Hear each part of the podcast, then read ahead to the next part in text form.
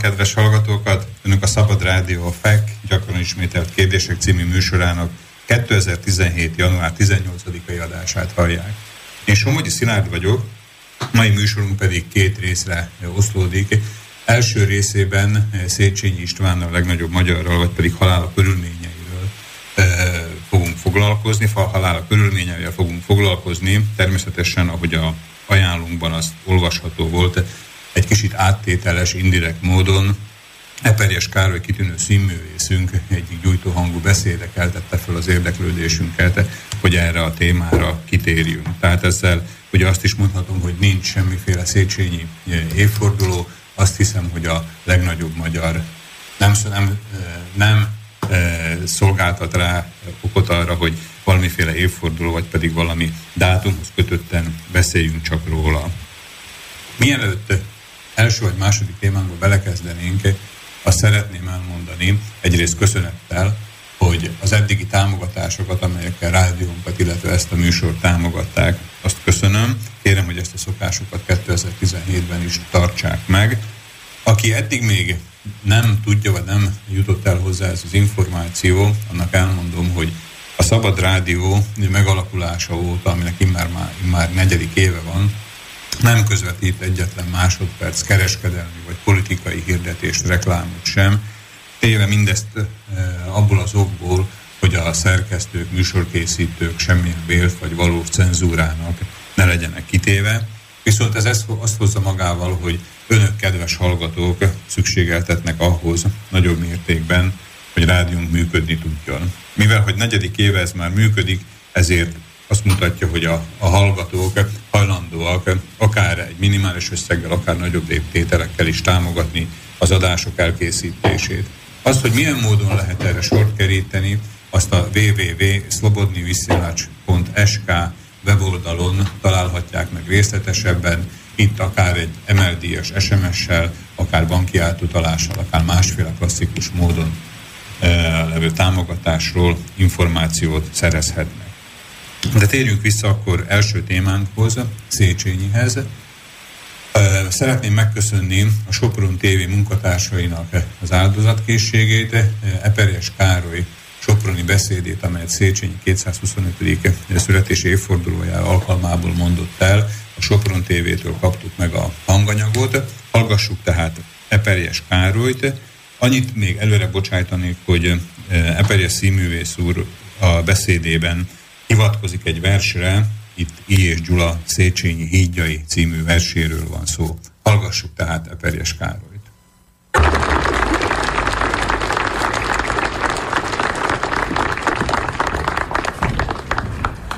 Tisztelettel kérem ünnepségünk szónokát, Eperjes Károly Kossuth és Jászai Díjas színművészt, mondja el gondolatait.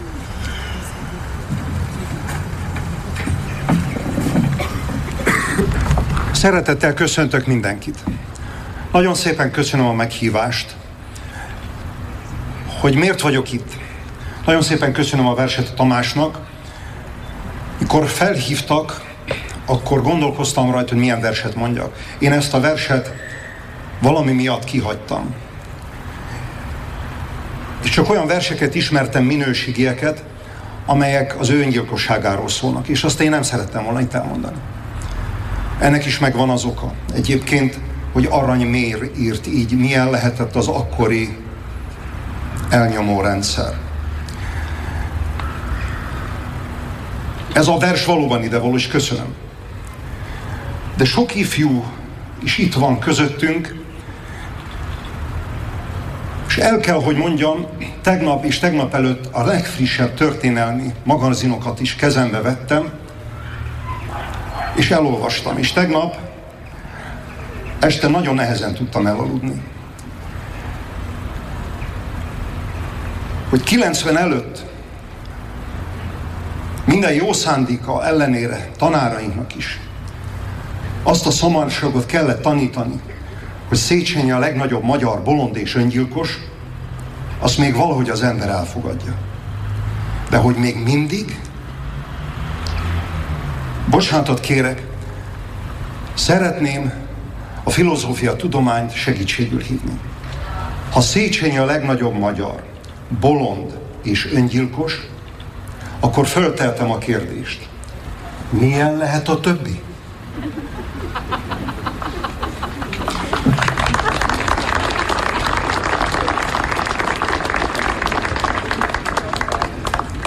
Hölgyeim és uraim, Széchenyiről azért tudjuk, és mondjuk, hogy a legnagyobb magyar, de ő nem volt olyan kihívó, öntelt ember, hogy ezt elfogadta volna. Kossuth mondja rá. Ő ezt visszautasítja. Miért emel olyan polcra, ahol nem tarthatom magamat? Széchenyi tudta, hogy volt, van és lesz a legnagyobb Szent István. Széchenyek címere Széchenyi Istvánnál egészült ki egy plusz mondattal. Egyébként Döblingben is végrendeletében úgy rendelkezik, hogy az újjáépülő Ibl Miklós tervei alapján készült templom a Nagyszenken, az oltáron az a pillanat legyen, amikor Szent István felajánlja az országot, és ott van latinul, magyarra lefordítva a jelmondat, ha Isten velünk, ki ellenünk. Szeretném, ha tudnák. Ez Magyarország jelmondata. Mikor Szent István magához vette a koronát, amit kapott a pápától, ezt választotta Pál levélből Magyarország jelmondatának. Széchenyi István tudta, hogy volt, van és lesz a legnagyobb magyar Szent István. Szent István volt a példaképe. Nem volt bolond. Hát bolond az, aki egy könyvvel, a sárga könyvvel, a blikkel megbuktatja a bakrendszert. Nem fegyverrel, bár ismerünk mi a magunk diáka, szó veszélyes fegyver. És van, aki fegyvert emel? Hát ő így. Kérem szépen, Gróf Széchenyi Istvánnak idegösszeroppanása volt. Miért merem ezt elmondani? Mert a hídembert, amikor elkészítettük, és majd a fiataloknak fölhívom a figyelmét, hogy ennek fényében nézzék a filmet, ami egyébként 2003-ban a Világ Történelmi Filmfesztiválján Houstonban aranyremi díjat kapott, tehát a legjobb történelmi filmnek rendelték. Kérem szépen, a premiéren a magyar újságíró társadalom nagyobb része a sajtókonferencián köpködött minket. Mindaddig, amíg egy nagyon dekoratív, idős hölgy föl nem állt és szót kért. A Szorbon Egyetemről volt, pszichológiai tanszak vezetője. És azt mondta, ő azért jött el ide Magyarországra tanártestvéreivel együtt, hogy a Döbling részt különösen tanulmányozza. És gratulált nekünk, hogy Széchenyit úgy ábrázoltuk a filmben, ahogy az pszichológiailag is megfelel. Ugyanis nem őrült volt, nem bolond, hanem idegösszeroppanásos. Akinek idegösszeroppanása van, ha ott rendbe jön a fixa idea, akkor még nagyobb volumenű lesz, mint volt. Széchenyi mindvégig bérelte az első emeleti öt szobát. Bármikor fölmondhatta volna a bérletet. Széchenyi vitte magával Tasner nevű titkárát és Kis nevű szolgáját. És folytathatnám, de erről öt órát tudok beszélni, mert mikor fölkértek a film, de nem lesz annyi nyugalom. Mikor fölkértek a filmre, és elolvastam az első tíz, ó, tíz órás tévéfilmnek megfelelő anyagot, hiszen gazdag a műve, akkor én, akit Széchenyi birtokon Alexandra és Bea grófnőkkel együtt hegykön születtünk, ismertem, meg Széchenyi gimnazistaként ismertem. De mikor elolvastam a tíz órás forgatókönyvet, megijedtem a szereptől. Utána két és fél évig mindent lemondtam, és két évig olyan iratokat olvastam el, most tessenek megkapaszkodni, amit magyar történész évtizedek óta nem vett a kezébe. Mikor ezt látták a Tudományos Akadémia munkatársak, nem mondom meg a nevüket, hát ha még ott dolgoznak. Azt mondták, hogy ne haragudjon művész úr, ide sok ember jött fölkészülni, így még nem. És elém adtak hét vagy nyolc kéziratot Gróf Széchenyi István meggyilkoltatásáról. Egyet mondok közülük. Dr. Kaciányi Géza, Gróf Széchenyi István meggyilkoltatása. Ennél van jobb is egyébként. Mellesleg 1860. április 11-én temetik Nagyszenken. A császár legnagyobb titokban temetteti el. Nem volt tévérádió. A római katolikus egyház, egyházi szertartással temetőn belül nem temetett egyházi szertartással az időtájt még öngyilkosokat. Őt tem, temetőn belül egyházi szertartással temetik. Körbeveszik a temetőt,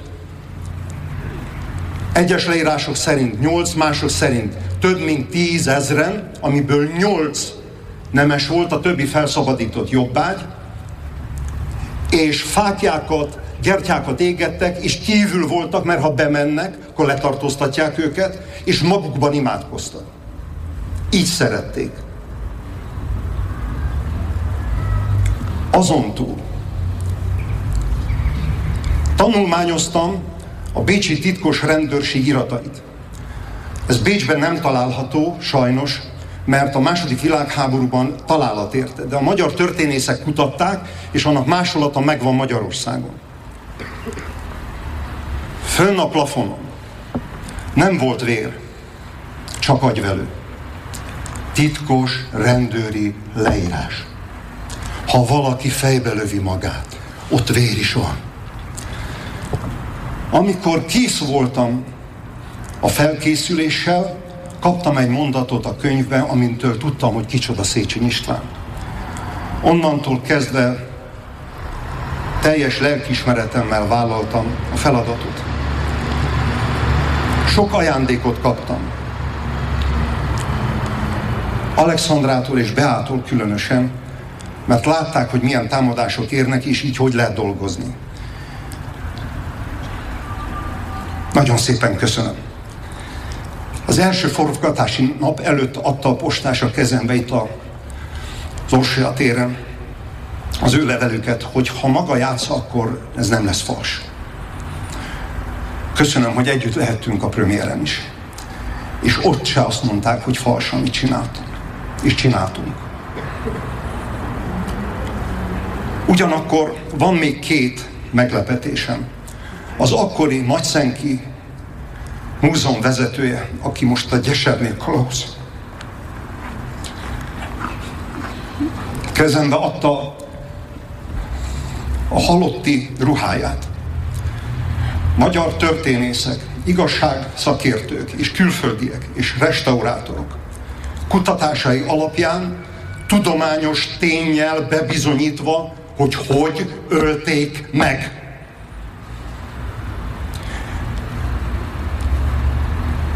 miniszterelnökünknek akkor én ezt elmondtam, ő megkért, hogy forduljak ahhoz a minisztériumhoz, amelyiknek ez a dolga, vizsgálják ki. Nem merték. Mind a mai napig. A harmadik nagy örömöm felkészüléskor elmentem Korzeszki Richard atyához és barátomhoz Tihanyba egy lelki gyakorlatra, és amikor elmondtam a támadásokat, meg a, ezeket az örömöket, akkor azt mondta, hogy volt egy bencés tanára a bencés közösségnek, ha jól tudom, nem is történelem tanár, ki a következő leckét tartotta minden osztályának, amikor átvette. Fölment velük a halászbástyára, jobb időbe, a citadellára, és a következő tanítást adta a diákoknak. Gyerekek, az ott micsoda?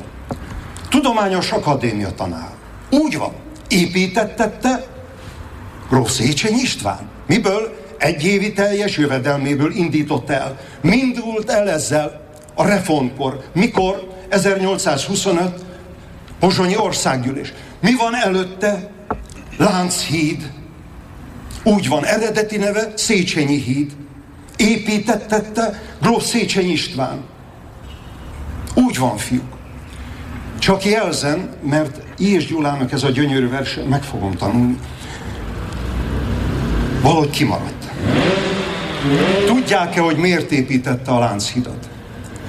Mert Debrecenben volt huszártiszt, és kapott egy hírt, hogy az édesapja, Gróf Széchenyi Ferenc meghalt. Eltávozást kért, és ott, ahol most a Lánchíd van, ott volt a legszűkebb a Duna, Pest és Buda között, és a jégzajlás elvitte a pontonhidat. És mire megkerülte Bécsnek, és hazaért Nagyszengbe, Nagyszengre, addig eltemették az édesapját. És akkor fogadalmat tett. Még egyszer, gyerek, ilyen szamárság miatt ne késsen el a temetésről. Ezért van Lánchidunk. Lett Pest-Buda, aztán Budapest kővel összekötve. Mi folyik alatta? Duna. Szabályoztatta Gróf Széchenyi István, és még Tisza Balaton, stb. Úgy van. Mi van rajta? Hajó. Miért mondom, mert a gőzhajózás Gróf Széchenyi. És folyta, az ott micsoda? Lóversenypár és a lónemesít Gróf Széchenyi István. Úgy van, az ott micsoda? Hát az a pályaudvar és a Magyarország vasúthálózatának megtervezése elindította Gróf Széchenyi István. Úgy van, az ott micsoda? Hát az egy gyár. Ezek után milyen? Hát gyár, Sejem hernyót, Gróf Széchenyi István. Az ott micsoda? Hát az egy malom. Miért? Mert az első henger gőz, Gróf Széchenyi, úgy van. Az ott micsoda? Az egy bank. Miért mutatom, fiú? Hát, mert ő írta 1830-ban Hitel című írás, ami alapján lett az első nemzeti bankunk. Úgy van, fiú, mert nem az a baj, hogy a pénzünk bankban van, az a baj, ha nem magyar bankban van, mert akkor a lóvé kimegy. Persze finomabban fogalmazott ez a Bencés tanár. És folytathatnám. És az ott micsoda? Az a Nemzeti Múzeum tanár Építette? Nem tudjuk, tanár Hát a papája, Gróf Széchenyi Ferenc, volt kitű tanulni a gyereknek. És az ott micsoda? Hát az a könyvtár. Ah, és azt építette? Nem tudjuk, talán nem Széchenyi Nem fiúk, a papája, Gróf Széchenyi Ferenc. Volt kitű tanulni a gyereknek. Mellesleg. Gróf Széchenyi Ferenc ugyanabban a tévedésben szenvedett, mint Széchenyi nagy ellenfele is titkos szellemiség rabja volt. Szent Hofbauer Kelemen hatására Bécs védőszentje, a Marktplatz-tól a Stefan Kirchen túl északra egy olyan 4-500 méterre ott található. Ha nincsen Szent Hofbauer Kelemen, akkor nincs reformkor. Akkor nem térnek Széchenyi Ferenc, és a későn született Széchenyi István nem olyan lesz, mint amilyen lett. És amikor befejezte ezt a tanítást, belenyúlt a zsebébe, elővette egy pénzérmét. Na srácok, mi van a kezembe? Pénzérme. Úgy van, tanár úr. Ki van rajta? Hát Kossuth Lajos. Úgy van, fiúk. Na kérem, ezt a pénzérmét megkapja az, aki megmondja, hogy ő mit hagyott hátra. Nem mindegy, hogy a hazából vagy a hazáért élek. És az sem minden, hogy egyetemes vagy valamilyen izmussal. Még mielőtt dobnának rám követ, minden nap imádkozom Kossuth Lajosért is. Jól figyeltem a versre. I. és Gyula nem írhatta le, de finoman bent van a versben. Még nem tart itt, se a történelem, tanításunk, se más.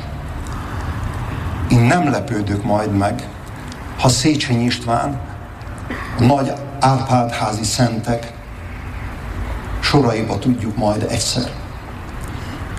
Ha bárkit megbántottam, ne haragudjanak. Bűnt el lehet követni gondolattal, szóval, cselekedettel és mulasztással. Nem szerettem volna mulasztani. Köszönöm, hogy önök sem. Viszont halásra.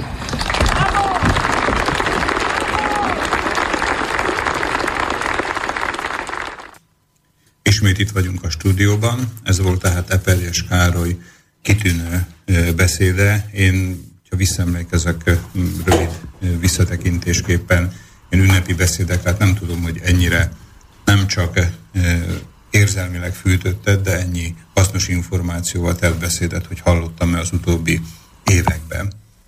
Időközben megpróbáljuk elérni eh, Szalai Pétert, pénzügyi szakértőt Magyarországról, aki egyszer már régebben volt a stúdiónk vendége, akkor kimondottan eh, pénzügyi eh, témákkal kapcsolatos kérdéseknek a megbeszélésébe. Szalai úr azon apropó alapján csatlakozna a mai adásunkhoz, hogy akárcsak Széchenyi, ő is Nagycenke, Nagycenken született. Nagycenke egy kisebb település Soprontól pár kilométernyire, ahol a Széchenyi családnak a kastély, a birtokai állnak. Megkérdezem kollégáimat, hogy sikerült-e esetleg Szalai úrral kapcsolatot teremteni. Péter itt van? Én hallom. Á, üdvözlöm. Nagyon jó. Nem tudom, hogy a beszédet sikerült-e hallania, amit itt a Perjes Károly előadásában ismertettünk meg a hallgatókkal, és ismételten köszönjük a Sopron TV kollégáinak a készségét, hogy ezt a rendelkezésünkre bocsájtotta. Én annyit mondtam el Szalai úrról, hogy szintén nagyszenki születésű, és hát akkor rá is térnék mindjárt az első kérdésemre, hogy Széchenyi-nek a neve, vagy a Széchenyi, mint fogalom, az ön gyerekkorában, illetve napjainkban mennyire él és hogy él Nagyszenken? Hát nem nagyon szakíthat Nagyszenken. A, hát erre egy ilyen apró példa, hogy itt még a, az átkosban a, az úttörő csapatot és Széchenyi István úttörő csapatnak hívták, ott végeztem én, és nyilván az általános iskola is ezt a nevet viseli. Tehát a, a, a falué a, család, tehát a, a család a falué, és Széchenyi István is a falué. Egy, nem tudom, megosztatok egy ilyen nagyon személyes emléket még ilyen 90-91 környékéről.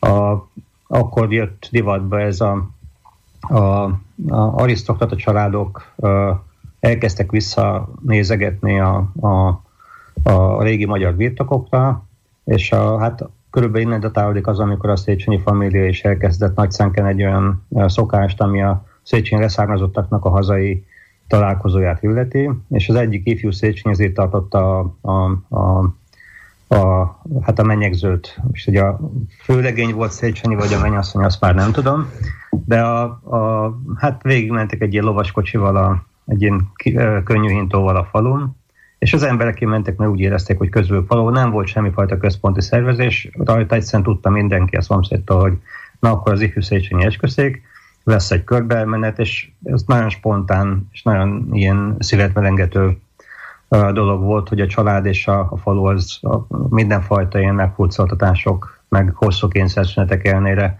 nem szakadt el egymástól. Tehát akkor az emberekbe esetleg a, az, hogy túltengett egy bizonyos időszakba e, a Széchenyi névadás nem keltett valamiféle visszás érzéseket, hogy, hogy már megint Széchenyivel kell foglalkozni, vagy Széchenyi van terítéken. Nem, hát ehhez két dolog tartozik hozzá. Az egyik az, tehát az hogy a, a, itt nyilván a Széchenyi István, ő egy kiemelkedő tagja a Széchenyi családnak, de előtte is voltak Széchenyek, és utána is voltak Széchenyek a faluban. És a, a falu ezt mindig tudta kezelni. A másik fele pedig az, hogy, hogy miből folyt a, a, ez a túlzott Széchenyi, ez általában abból a, a, a, a központi médiából, amit az emberek egyébként is megtanultak óvatosan kezelni. Értem, tehát akkor igen, Egy apró ilyen mondás még, azért a falunak a, a vezetői, a mindenkori polgármester, a történetanár, a pap, a, tehát számukra azért Széchenyi az mindig egy, egy meghatározó ember volt, és a, a mindenkori polgármesterek, mindenkori papok, mindenkori történetanárok, akik a gyereket tanítják, tehát azért ez, ez, egy, ez, egy, ez, egy, ez egy ilyen olyan intermediár közeg, ami a, a Széchenyi kultuszt a helyén kezelve, de ezt folyamatosan tovább tudja adni a falu számára. Értem, tehát ön ugye kisejtette ezt a fogalmat, hogy kultusz, tehát akkor nem csapott át a másik végletbe se a, a Széchenyi jelenlét, vagy pedig a Széchenyi idézőjelbe e, imádat, vagy inkább tisztelet, tehát nem vált ebből egy kultuszszerű, e, valamiféle kötelezően előírt gyakorlat, ugye? Nem, nem, ezt nem lehet mondani. És hát Nagyszánknek egyébként is vannak olyan dolgai, amik, amik uh, szerintem kiemelik az egyszerű magyar faluk sorából, hogy más nem mondjak azért a, a Soproni népszavazásnál, ugye szokták mondani, hogy szavazott Sopron nagy arányban a magyarokra, szavazott hét falu, és azért a nagyszenki népszavazás az 1006-ból 5 Ausztria, 1001 Magyarország, a 99,9%-os Magyarországra való uh, szavazásával. Ez nem Széchenyihez tartozik, de ezzel az megmutatja, hogy az az örökség, ami a, a Széchenyi hazaszeretetéből uh, nekünk, vagy a, a, a felmenőknek itt maradt, azért az egy élő történet. Értem, tehát, hogy akkor az, amit ugye itt Eperes Károly beszédében is elhangzott, hogy nem a hazából élni, hanem a hazáért élni, tehát egy ilyen hagyományképpen, a Széchenyi hagyomány ilyen módon is megmutatkozott akár egy ilyen hovatartozásról szóló népszavazásban. Így van. A másik, másik fővonulata az eperésféle ünnepi beszédnek ugye az volt, hogy hát inkább a megkérdőjelezése volt annak az állításnak, hogy Széchenyi önkezével vetett véget a, az életének. Natszenken melyik, melyik gondolat van inkább felül? Tehát az, hogy öngyilkosság vagy gyilkosság történt annak idején? Hát igazából a, ezek vélekedések. Ugye volt Nagyszenken egy, egy, hát egy intézmény, a, aki csak így ismert az egész ország, hogy Pista Vácsi, aki a, az idegenvezető volt a mauzóleumban, És a, a, a, hát őt az egész ország Pista bácsiként is ismer, ismerte. Egy anekdóta hozzá, hogy a, amikor az Antal miniszterelnök úr megérkezett Nagyszenkel, leszállt repülőgéppel, a, vagy a helikopterrel a leszállópályán, az első kérdése az volt, hogy hol van a Pista bácsi. És Pista bácsinak volt ez a, a, a mondása, igazából a, ez a kételkedő hozzáállása a, az öngyilkossághoz, Uh, amit uh, a falu oszt, és a, mindazok a látogatók is osztanak, akik, akik a Pista meghallgatták, és akik a Pista utódait, a mindenkori idegenvezetőket is meghallgatják. Igazából ez, ezzel, uh, ha szabad személyes véleményt mondani, hát van egy bal, tehát két, két, két gondolat tartozna ehhez. Az egyik ez a baj jellege, hogy, hogy szeretünk mendemondától beszélni, itt azért a ez egy olyan kérdés, ahol szerintem hogy a Tudományos Akadémiának egy állásfoglalása sok mindent helyre tehetne. Ez, a, tehát ez nem olyan régi történet, mint a, a mondjuk a Zényi esete a Vatkannal. Vannak iratok ezzel kapcsolatosan, e, tehát ez, ez szerintem egy helyre hozható, helyre tehető történet lenne, hogyha kellő helyen, kellő figyelemmel foglalkoznánk ezzel. Ugye, más... hát a, bocsáss, folytassa meg, és utána. Igen? Csak annyit akartam a Magyar Tudományos Akadémia esetleges állásfoglalásával kapcsolatban, hogy ugye ők még különleges érintettségük kapcsán is hozzászólhatnának a témához, ugye Széchenyi kezdeményezésére jött létre, vagy hát az ő felajánlásából jött létre a Magyar Tudományos Akadémia dolog, És akkor engedtessék meg a, itt az, hogy egy, egy másik ilyen művész embert is beidézzek. Nekem az egyik kedvencem Csatamás, akinek van egy dala itt a, a, a Széchenyi István haláláról, aki, a, a, aki azt mondja, hogy hát a, a, hogy a halál az végül egy, az öngyilkosság, meg ez az élet lezárásának ez a formája, az egy ilyen uh, intimus magánügy, hogy ha idézhetem az alatt, meg se hallhat, meg se hallhat privátum a legnagyobb magyar, tehát ez szerintem a falu úgy kezdve, hogy ez nem közügy, hanem a, a, a halál megválasztás az mindenkinek a saját, uh, tehát az egy privát történet, az elválik a Széchenyi közöleti szerződésétől. Értem, tehát, hogy maga a Széchenyi életműtől teljesen független, tehát igazából azt nem befolyásoló, bár nagyon érdekes és nagyon fontos tény. A, tehát nem, nem kapcsolódik szorosan hozzá. Nyilván a, a, a, az öngyilkosság a, tényszerűen nem fér össze a, a Széchenyi katolicizmusával, a, a balkezesség, jobbkezesség, meg honnan jött a, a golyó, tehát ezek, ezek zavaró, zavaró dolgok csak a, a, e, miután ez egy vélekedés, ezt, ezt, ezt erről, nagyon, erről csak véleményeket lehet alkotni. És a, a, hát ez nyilván a, nyilván szubjektív ebből a szempontból nem, nem, nem igazolható, és ezért mondom azt, hogy itt igazából akinek igazolásra lenne szüksége, az, az annak egyet tovább is kell mennie mennie. Értem. A Tudományos Akadémia fel. Szalai úr, kérem, esetleg a mondjuk úgy, hogy korábban született, vagy kevésbé tájékozott, eh, vagy nem annyira érdeklődő a témaira, nem annyira érdeklődő, eddig nem annyira érdeklődő a hallgatóink számára. Mondjuk el, hogy ha már gyilkosság történhetett annak idején, hogy kinek állhatott érdekébe, vagy miért történhetett, miért fontos ez, hogy esetleg gyilkosság áldozata lett Széchenyi? Hát itt ugye a dátumok azok eléggé fontosak a, a, ezzel kapcsolatosan. Ugye volt a 48, egy hosszú, hosszú döbling időszak, volt a Bach korszak. 1848-ról beszélünk. Így van, így van. A, ugye Széchenyi, a, a, tehát sokan mondják azt, hogy a, a Döbling az Széchenyi számára részben gyógyulási hely volt, részben pedig, részben pedig egyfajta védelem. És a, a, ugye hát a bakkorszak az nem csak Magyarországon volt uh, rettenetes időszak, hanem annak a híre is rettenetes volt Nyugat-Európában. a, amit az osztrák uh, hivatalos diplomácia próbált uh, uh, mindenfajta propaganda kiadványokkal ellensúlyozni, és hát jelent meg Londonban a, a pillantása névtelen visszapillantásra vagy a című Széchenyi ópusz, ami ezeket a, a vagy a Széchenynek tulajdonított a, a, kiadvány, amit, amit neki tulajdonítottak, és sokan mondják azt, hogy az osztrák titkos rendőrségnek érdekében állt ekkor Széchenyit elnémítania, mert Széchenynek a Nimbus az erős volt, a, egy, egy a, a, talán erősebb, mint, mint bárki más, vagy legalábbis ilyen kossuthhoz hasonló, mér, hasonló mérhető, mérhetőségű, és a, a, ez, a, ez a, az angliai röpidat, ez egy, ez egy ilyen erősödő aktivitást mutatott, ami, amire valószínűleg reagálni kellett. Értem, tehát egy, egy, egy veszélyforrás volt a Habsburg monarchia számára, ugye? Vagy esetleges veszélyforrás lehetett már a korai van. években is. Így van. Szalai úr, ön, ahogy itt elmondtam a, a hallgatóinknak, ön elsősorban ugye pénzügyi szakember, tehát ha jól emlékszem, ugye a nyugdíj, nyugdíj rendszerek, illetve a biztosítási rendszereknek a, a szakértője. Sőt, ha jól tudom, ugye kormánymegbizotként is működött ezeken a területeken ha, ha szintén jól tudom, ön félig professzionálisan, félig magán, eh, magánkedvelésből, de bábáskodott eh, Széchenyi egyik főművének, a hitelnek a, eh, az újra kiadásánál. Tudná erről pár szót mondani hallgatóinknak?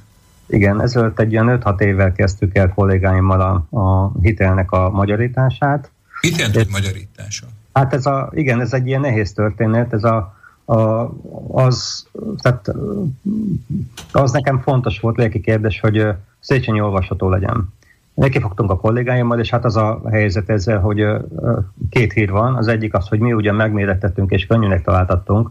Nekünk nem sikerül, de a tavaly évben a Széchenyi Alapítvány a munkatársai, ők megjelentették, tehát, tehát magyarra fordították, mai magyarra a Széchenynek a Hitel című könyvét, és, ezt, és ez a mű, ez, ez, ez meg is jelent, meg is vásárolható a, a boltokban, és szerintem nagyon jól nyúltak hozzá. Nekünk az egy nagyon nagy gondot jelentett, hogy ki a célközönség, és mi a probléma. Ugye a probléma akkor a, a, a, a pénzhiány volt, a pénznek a forrása lehetett volna a hitel, a hitelnek a fedezete, fedezete lehetett volna igazából a, a föld, és körülbelül a hitelnek a, a jelentős része e körül a gazdasági probléma körül a forog.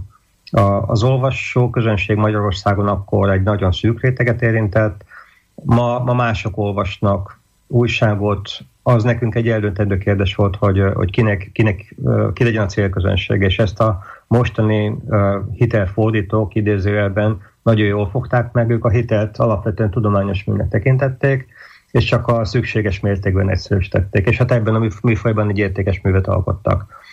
Ettől eltekintve szerintem, tehát mi nem ezzel a célra fogtuk hozzá, mi azt gondoltuk, hogy ezt jobb lenne olvasmányosabban és... Hát, hogy a nagy közönség számára még hozzá. A nagy közönség számára érthető formában megtenni, ez még egyelőre várat magára. De aki el akarja olvasni a hitelt, és nem akar uh, állandóan ilyen uh, Google, hogy is volt ez régen, szócikkeket előkeresni, az már ma is megteheti. Ez a, a, a hitel újrafordított kiadása az a könyvesboltokban most már elérhető.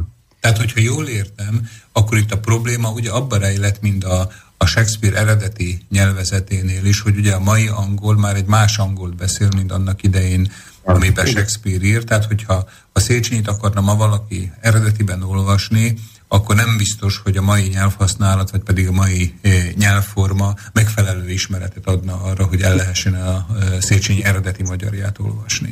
Ez egyébként egy elég nehéz probléma, tehát ez a, a, ezen gondolkodtam, igazából én a 80-as években voltam egyetemista, és akkor az ember olvasgatta ezeket a középkori, meg uh, koraújkori okos embereket, és a, a, ebből a magyarok valahogy hiányoztak, és igazából azért hiányoztak, mert a, a korabeli angol-francia embereket gyönyörűen le lehetett fordítani mai magyarra. Tehát Montesquieu-t és Milt azt épp ékes magyar, mai magyarsággal érthetően lehetett olvasni, de mondjuk Bacsányit, Széchenyét, Ötvöst, a nyelvújítás előtti magyarokat sokkal-sokkal nehezebben. Tehát ez, ez azt gondolom, hogy ez, a, ez egy olyan probléma, amivel, amivel egy kicsiket komolyabban kellene foglalkozni. Értem. Tehát gondolom mindannyiunk épülésére, amihez akár mondjuk egy ilyen műsor, mint ez a mai, talán népszerűsítéséhez hozzájárulhat, hogy ezeket a könyveket most már ne csak a könyvespolcról vegyük elő, hanem ugye újból bemenjünk a, akár a könyvtárba, vagy a könyvesboltba, hogy, hogy új magyarba, vagy pedig a, az újkori magyar e, nyelven tudjuk ezeket e, élvezni. Igen, és ez a nemzeti önbecsülésünknek is azt gondolom, hogy a, a, a, a javára válna. Tehát én azt gondolom, hogy mondjuk le lehet olyan, olyan szintre, vagy el lehet olyan szinte juttatni egy, egy bacsányi fordítást, mai magyar vagy Széchenyit, némi, némi recenzióval, mint mondjuk a John Stuart Millnek a szabadságról írott eszét, vagy a Montesquieu-nek a, a, a gondolatait, amiket egyébként a Kolozsvári kritérium megtett annak idén a 60-as, 70-es években. Értem. Hogyha a gondolatok olvasásáról beszéltünk, vagy újraolvasásáról, hadd kérdezzem meg, tehát ugye ön pénzügyekkel foglalkozó szakember, hogy ha eljátszanánk azzal a gondolattal, hogy Széchenyi ma mai pénzügyi rendszerek, vagy a pénzügyi világban rátalálna a saját gondolatainak a megvalósítására, tehát hogy hogy értékelné ön a 21. század pénzügyi világát a, a saját, saját elképzeléseihez mérten, ahhoz hasonlítva. Teljesen, teljesen más utakon próbált ő járni, vagy kb. egyeznek az elképzelések azzal, ami már a, a valóság? Én azt gondolom, azt gondolom hogy, hogy azon az úton járt, ami mi is vagyunk, csak egy, az útnak egy másik szakaszán. Tehát, hogyha ilyen történeti kontextusba kell helyezni, akkor a mondjuk a Széchenyit leginkább a, a katolikus politikusok közé lehetne besorolni, akik, akik magyar születésűek, és akkor itt a sort azt, ha, ha kezdjem a, a Kassán eltemetett Ákóci Ferenccel, a, a, a leghosszabb szabadságharcunk vezetőjével kívül, aki a, a legelső nagy magyar katolikus politikus volt ebből a szempontból, az én számomra itt a értelmezhető világban. Széchenyi ugyanebben a, a, a köntösben ment, egyszer akart hazát, szabadságot, a propártiát, libertáta, mondta Rákóczi, ez a hazai szabadság, ez mind a kettőnél ott volt. Széchenyi egészült ki a reformkor miatt a jól léttel. És ugyan a, ez a jóléti gondolkodás hozta aztán a, a katolikus politikusok következő generációt, akik pedig az EU alapító atyái. Tehát ebből a szempontból azt gondolom, hogy ez a fajta egyetemesség, amit, amit itt látunk, ez az európai léptekben való gondolkodás, európai gazdaság, találjuk meg ebben a helyünket, ez Széchenyinek tetszene. Az is tetszene, azt gondolom, hogy, a, a, a, hogy az oktatás felértékelődött. Tehát az, aki a Magyarország jövőjét a kiművelt emberfökben látta, annak azt tetszene, hogy az ő korához képest az oktatás az sokkal struktúráltabb, sokkal differenciáltabb lett, azzal nem feltétlenül értene egyet, hogy mondjuk a mostani magyar kormánya a, az oktatás szerepét a jó magyar emberek képzésére fordítja, tehát, vagy, a, vagy ebben látja itt egy, egy, egy miniszteri kijelentés szerint. Én azért azt gondolom, hogy ez a kiművelt emberfő azért az kiművelt emberföld jelent. Értem, a... tehát hogy, a, hogy az igazi tudás az igazi értelemnek a, a megszerzésére. Így van, és azt gondolom, hogy ebből a szempontból ő nagyjából úgy gondolkodna, hogy azt megnézni, hogy mi a probléma, mint a étel esetében, és azt a valódi problémára fókuszált a, a, a, a, abban, a, abban a környezetben. Most nyilván a 20. század után, a 24. század elején mások a problémáink. Én azt gondolom, hogy az a fajta pragmatizmus, amit ő magáénak vallott, hogy nézzük meg a problémát, álljunk hozzá okosan, nézzük rá, hogy mit csinálnak mások ezzel kapcsolatosan, és keresünk szövetségeseket a problémák megoldásában. Ez Széchenyitől egy máig jövő olyan módszertan üzenet, amire egy picit jobban kellene figyelnünk. Értem. Az Eperjes Károly beszéd záró részei között elhangzott egy gondolat, amit igaz ugyan, hogy Eperjes színművész úr egy, egy vért vagy való személy szájába adott, egy, egy diákjait vizsgáztató vagy oktató pap szájába, aki azt mondta, hogy a pénzt a magyar emberek a saját bankba tartsák, ugye ez volt a Nemzeti Banknak, a Magyar Nemzeti Bank kialakításának az ideája, ne pedig az idegen, az idegenek bankjába. Ez ugye a mai 21. századi pénzügyi rendszereket nézve most már eléggé tarthatatlan állapot, vagy hát hogy is mondjam, egyre inkább ugye a külföldi bankok jelenléte Kelet-Közép-Európában most már annyira domináns, hogy talán ez már meg se valósítható, ugye, hogy, hogy saját bankba tartani a saját pénzt. Ezzel, ezzel vitatkoznék, ezzel az állítással. Én azt gondolom, hogy a, a, és ebből a szempontból talán Szlovákia és Magyarország egy picit eltér egymástól.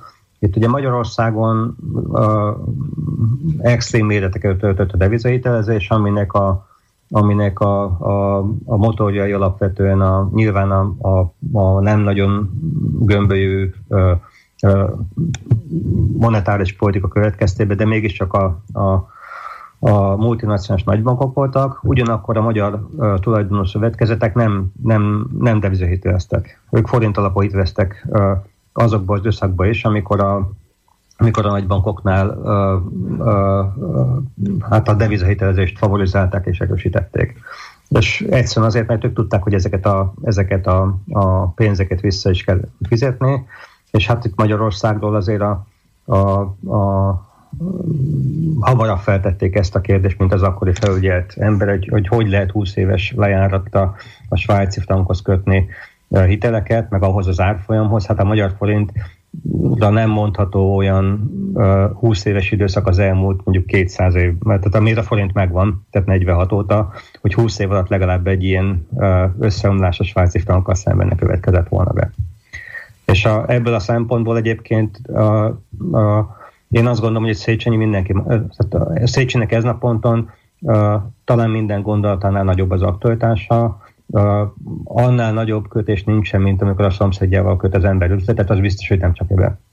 Értem. Tehát akkor ugye arra is célzott kimondatlanul, hogy Magyarországon azért, ha nem is annyira az első vonalba, de ott van a takarékszövetkezeteknek a hálózata, ami ugye kimondottan, tehát magyar tulajdonú pénzügyi hálózat. Én nem tudok róla, bár nem vagyok egy szlovákiai pénzügyi szakember, vagy nincs egy százszázalékos áttekintésem, hogy Szlovákiában meg lenne ennek a helyi megfelelője. Tehát a, akkor a takarékszövetkezetek hálózata az továbbra is tartja azt, hogy, hogy, hogy magyar pénz, magyar tulajdonú pénzintézetbe kerülhet. Hát azt gondolom, hogy a, a, tehát ez a globalizáció, az, egy, ez az, az angol száz típusú globalizáció, ez egy, ez egy ügyfélszolgáltató viszonyt ö, ö, előtérbe helyező ö, keret. És ebből a szempontból mi nem vagyunk jó ügyfelek. Mi azt szoktuk meg, itt Magyarországon és szerintem Közép-Európában, hogy ha valamit csinálunk, akkor, a, akkor azt nem feltétlenül ügyletre kötötten csináljuk, hanem, hanem jobban bízunk a, a, az emberben, jobban bízunk a, a, a, a, abba, a másik, tehát fontosabb a másik ember személye, fontosabb a másik ember viselkedése, mi nem, nem, partnert, nem partnert keresünk, hanem szövetségest. És a, a, ez a fajta ügyleti reláció előtérbe helyeződése nekünk nem kedvez annyira, vagy a mi, mi beáltodásainknak szerintem nem kedvez annyira. Én ez, emiatt nagyon örülök annak, hogy mondjuk a Visegrádi együttműködés az elkezdett egy picit jobban működni, láthatóan jobban értjük egymást. Az, hogy esetleg egyes ügyekben vannak eltéréseink, az még az alapviszonyt nem, nem változtatja meg. A, az angol száz világban ez a fajta globalizáció, meg különösen ennek a fajta a gyors terjedése, ez nem járt együtt a, a, a, azzal a fajta szükséges ilyen, vagy számunkra szükséges bizalom növekedéssel, amit, amit, amit hát mi itt kell Közép-Európában szerintem igénylünk. Nincs meg az a fajta uh, ilyen, ez egy, nincs meg az a fajta jogi hátterünk, ami mondjuk egy angol száz embernek megvan a precedens jog miatt.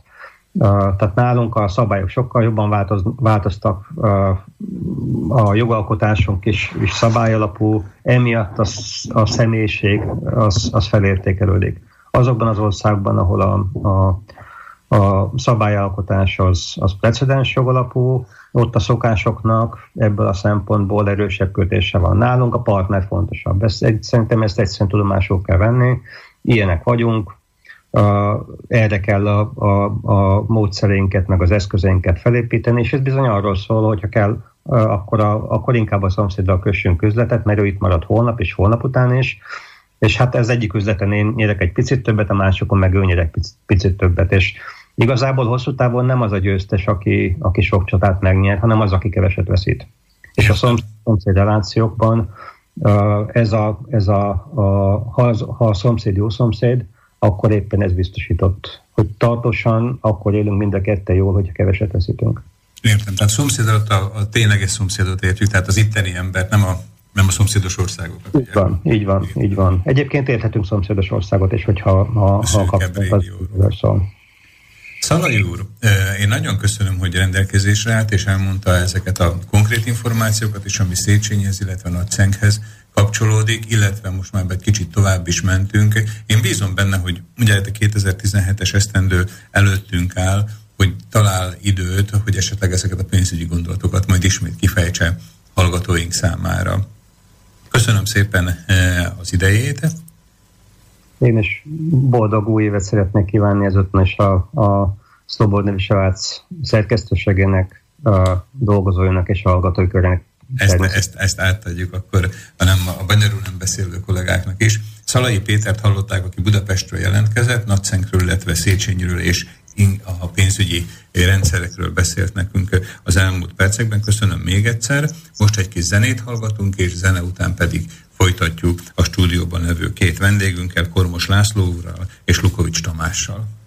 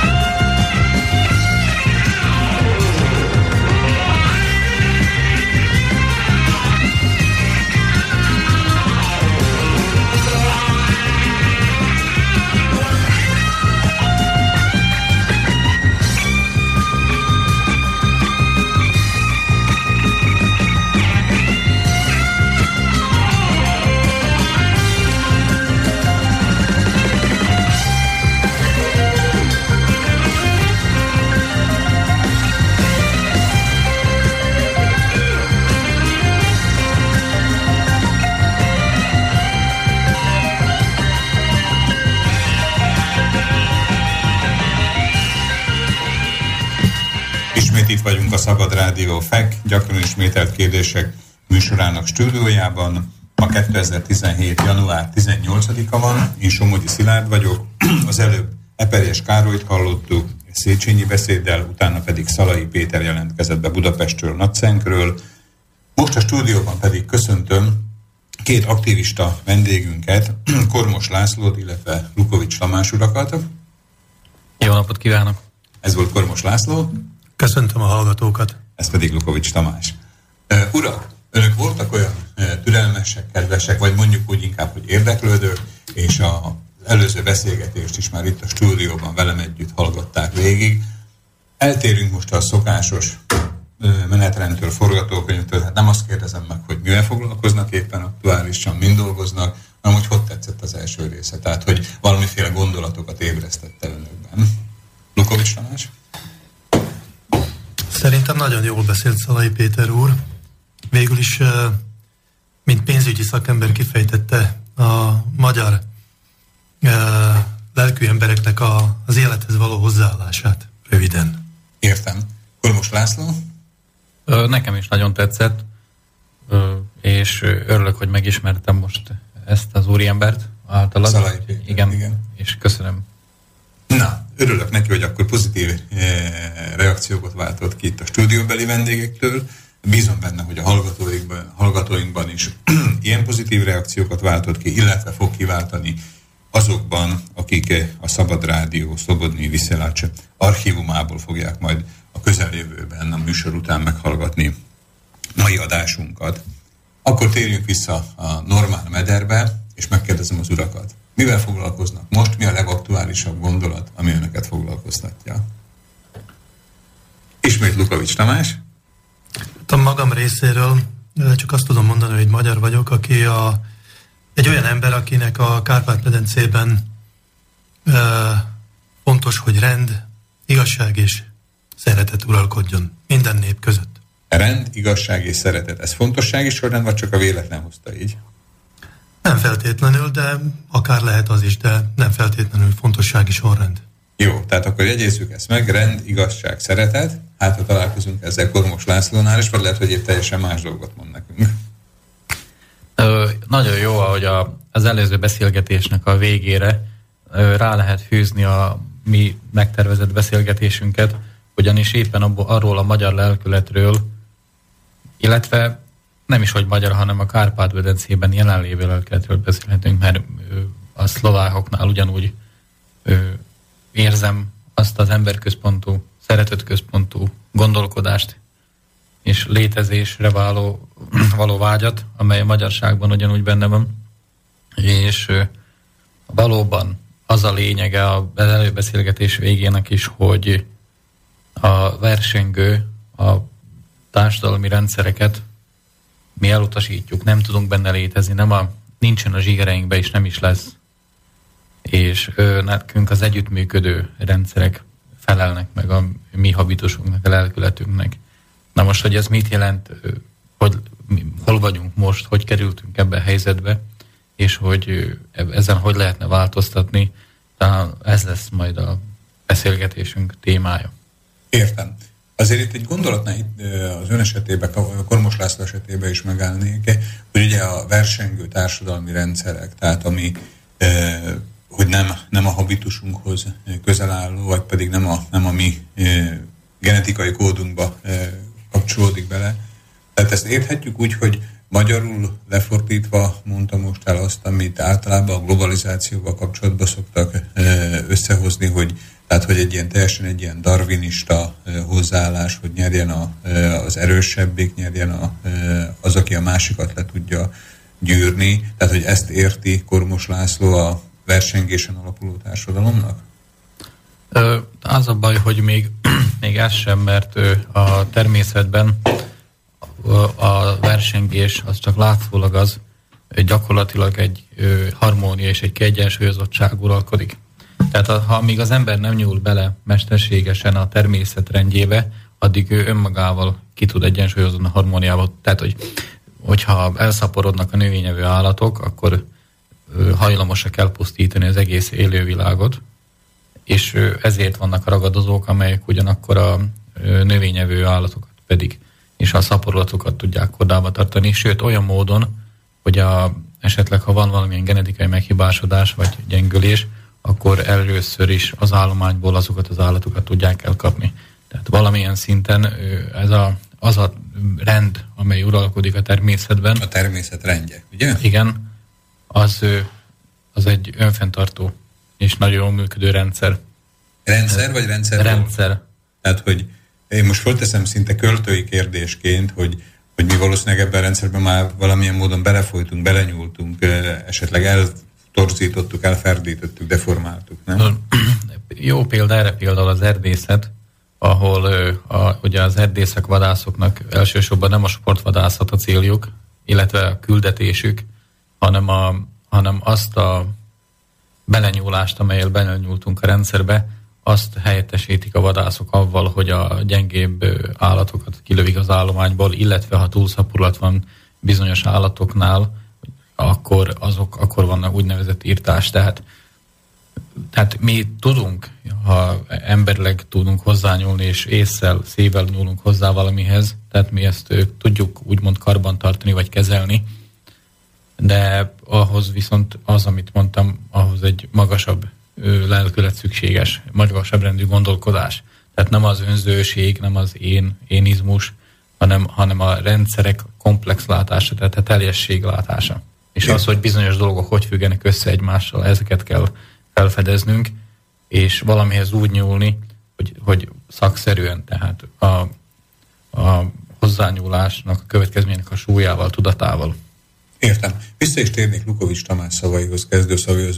Ön ugye elsőként mondta azt, hogy rend, utána, hogy igazságosság, szeretet, tehát itt a rend, ez ilyen értelemben eh, gondolta, mint ahogy Kormos László mondta, tehát hogy a természet rendje az egy mindenek fölött álló dolog, amit ez vissza kéne térnünk, vagy meg kéne tartanunk?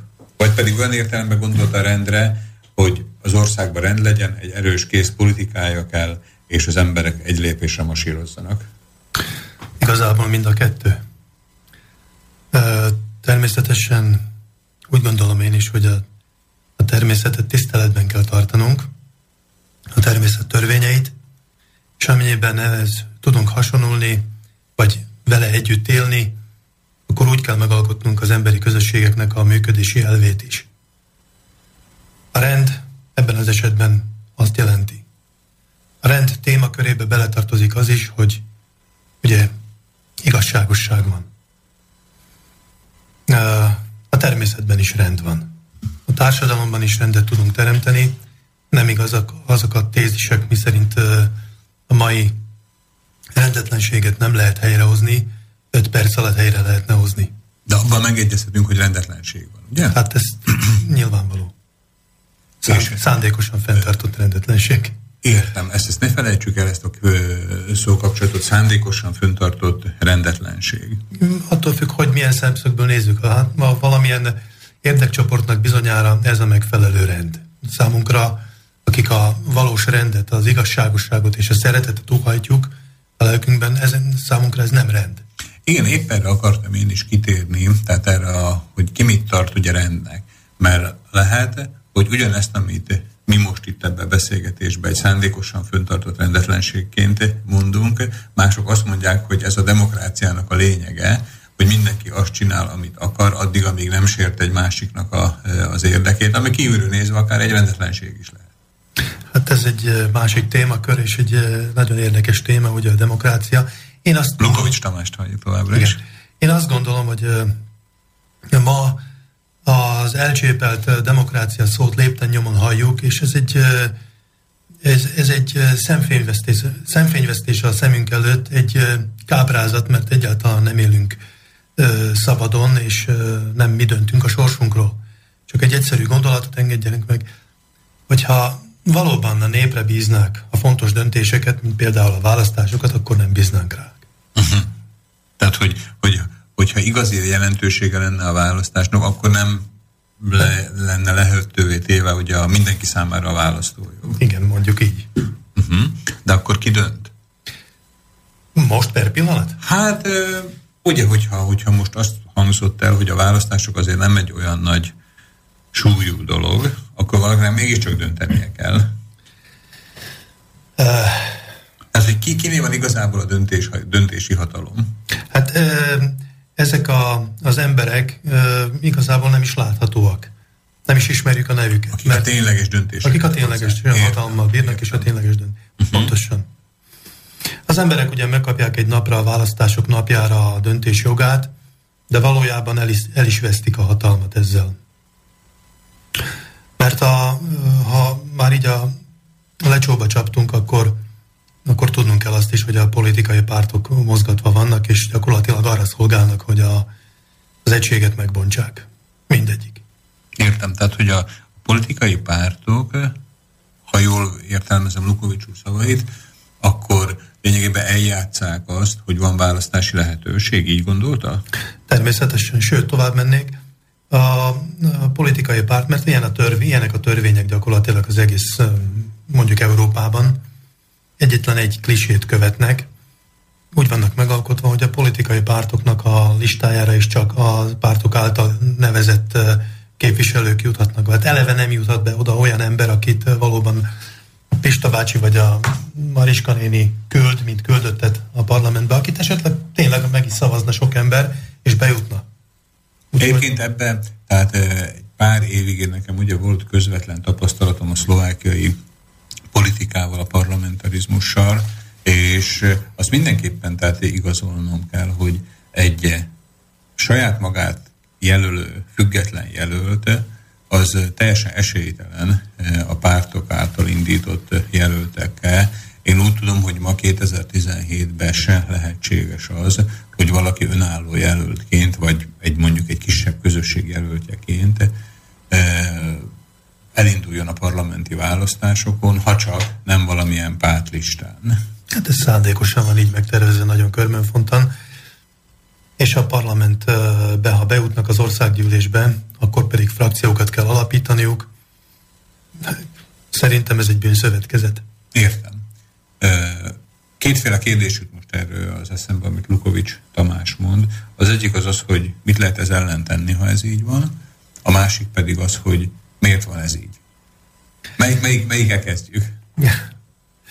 Ezt én válaszoljam meg? Hát mit lehet akkor ez ellen tenni, mert azt mindenképpen úgy veszem ki ugye a gondolataiból, hogy ez egy, hogy ez egy negatív jelenség, amit ma mi ugye most parlamentarizmusként, vagy pedig a pártok közötti választásokként említünk itt ebbe a beszélgetésben. Én azt gondolom, hogy ez egy nem jó helyzet.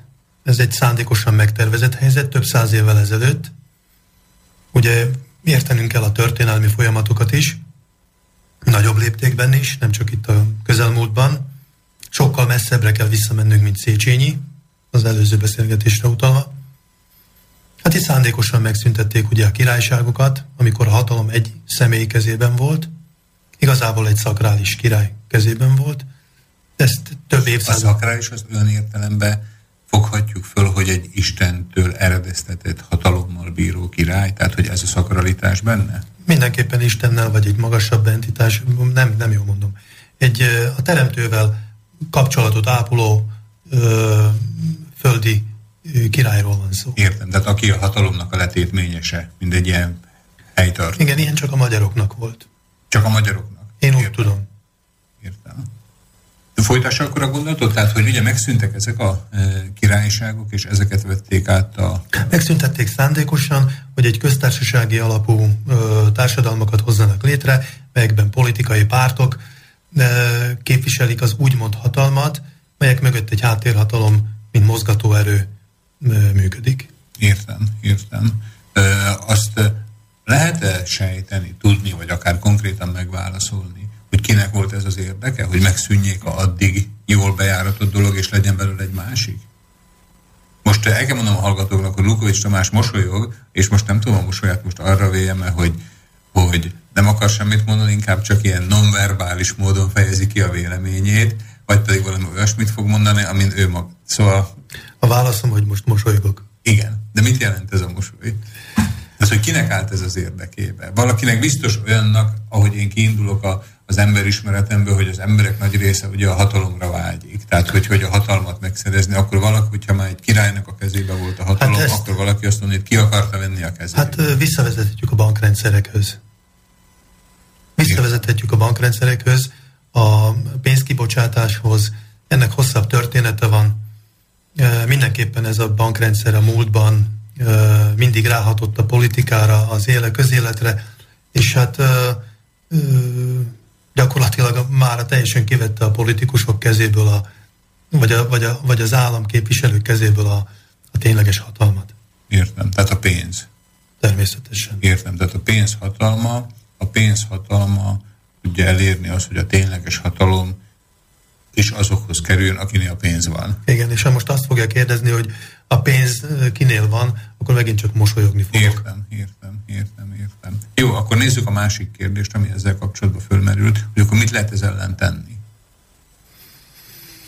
Vagy így kérdezem akkor, Lukovics úr, hogy nem csak, hogy mit lehet ez ellen tenni, hanem kell -e ez ellen valamit tenni. Tehát azon kívül, hogy lejátszódott egy változás, szakrális királyságokat fölváltotta mondjuk így ugye a demokráciának a e, rendszere, vagy a több, par, több pártúságnak a rendszere, vagy a politikai pártok rendszere, hogy ez rossz?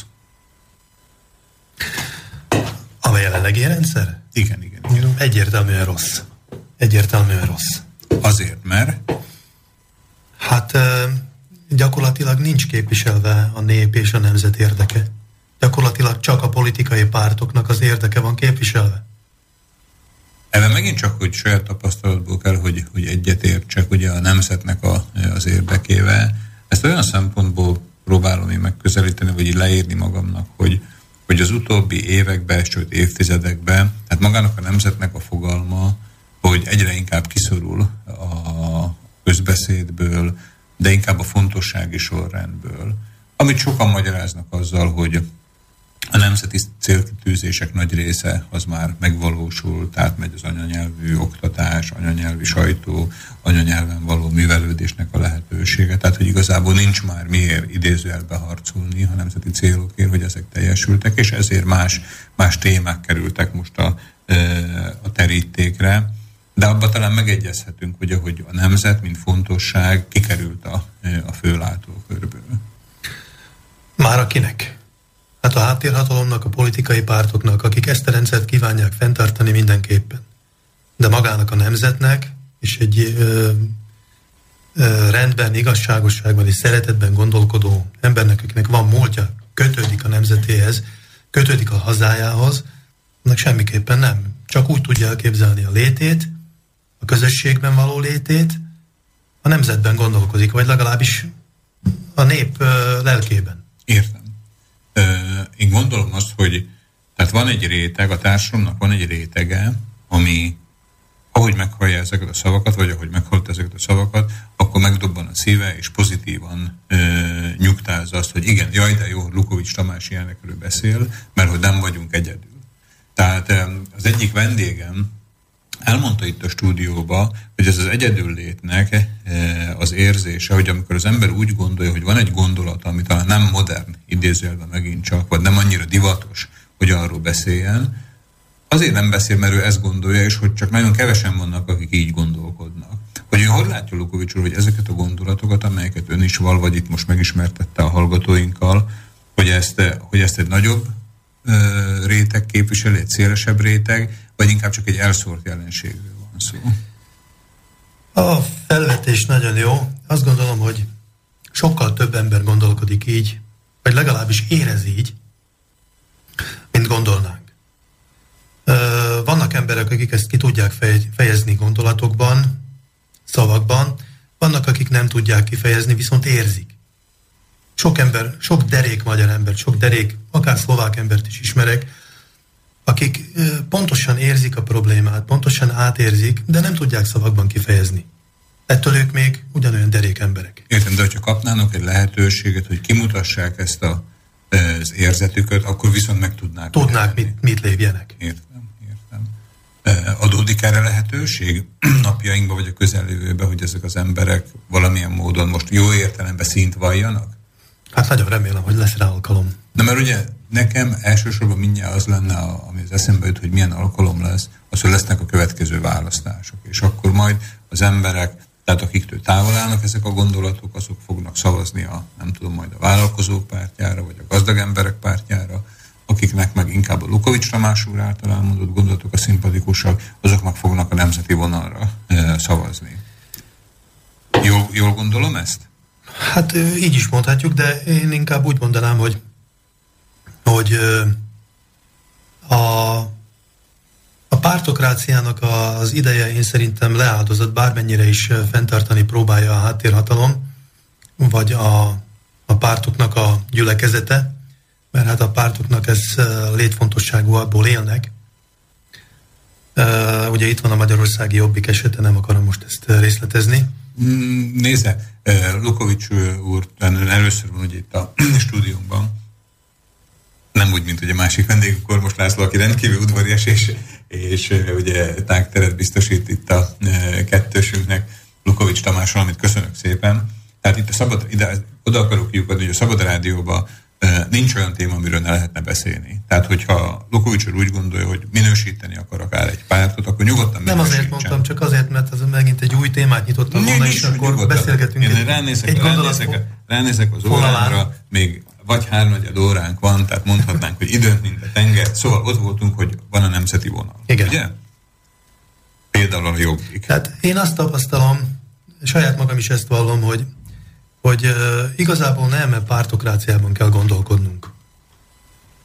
A, egyszerű oknál fogva, mert a pártok arra vannak, hogy az egységet megbontsák. Nem tudunk egységbe tömörülni, mert minden párt, az is, aki a nemzeti és az igazság, úgymond az igazságot uh, hirdeti, csak leválaszt az egységből egy részt, és azt tömöríti. Tehát minden pártnak a programjával egy bizonyos részt kiszakít az egységből, és azt tömöríti.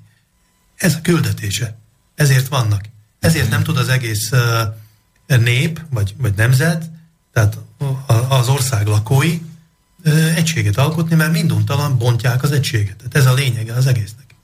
Uh-huh. Tehát igazából nem ebben kéne gondolkodnunk, hanem abban, hogy elhagyjuk ezt a fajta típusú társadalom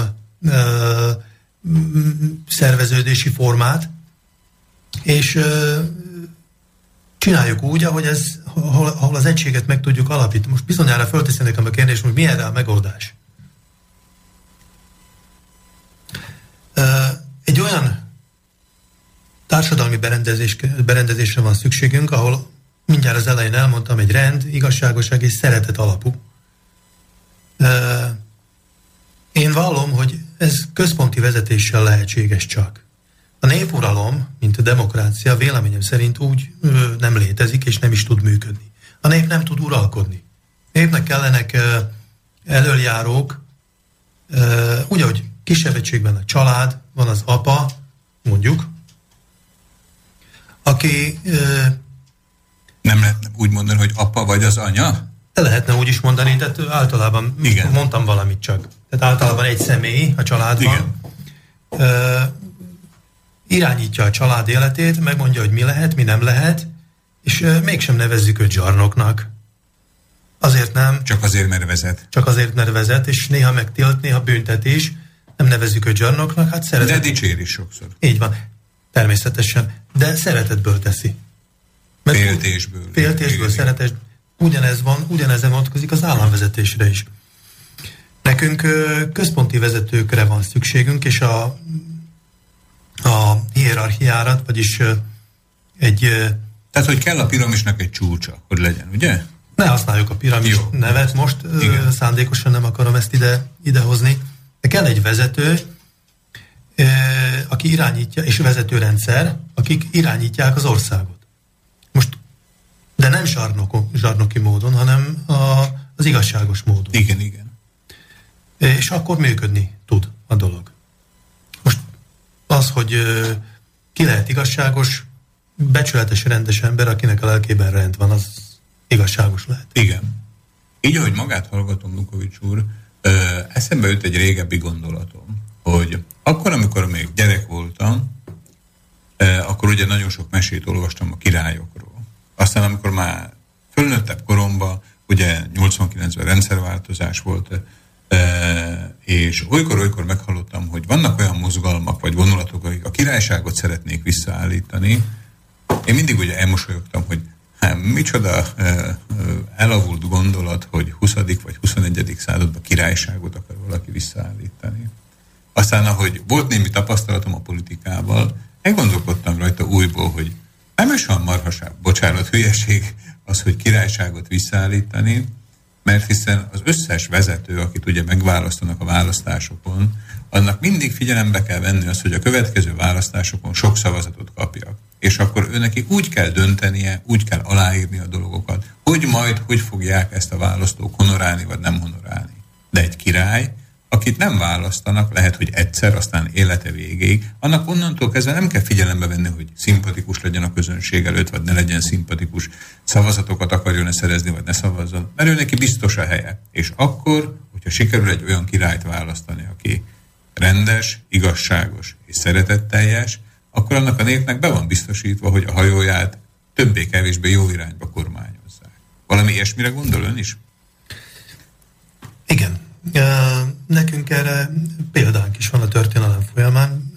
Bizonyára sokan ismerik a Szent Korona tant, vagy az eszmét. Ez egy,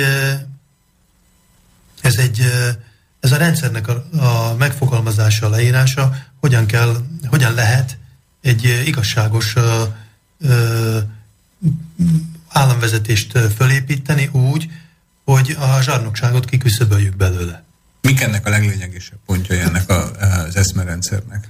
Többek között az, hogy a, ugye a Szent Korona minden földön, földön fölött dolognak a, a tulajdonosa. És ezt ketté bontja alatta lévő királyra és a nemzetre. Uh-huh. Értem. Tehát, hogy, hogy és kölcsönös, ki... kölcsönös ellenőrzés. Igen. Javítson ki, hogyha, hogyha pontatlanul fogalmazok. Tehát az embereknek kell egy pillanatra egy ilyen képzeletbeli ugrást csinálni, és a hatalmat nem egy húsvér személyhez kötni, hanem a koronához, mint fogalomhoz. Tehát, hogy a, a hatalom forrása az a korona. A korona, a korona egy nemzetek fölött, vagy emberek fölött levő entitás. Igen, a hagyományunk azt mondja, hogy a koronánk az uh, személy. Uh-huh, értem. Tehát a, és az összes, az, hogy most X vagy Y a király, az egy olyan, hogy a hatalmat egy bizonyos időre a koronától megkapja, aztán a koronának adja vissza, és akkor jön a következő király.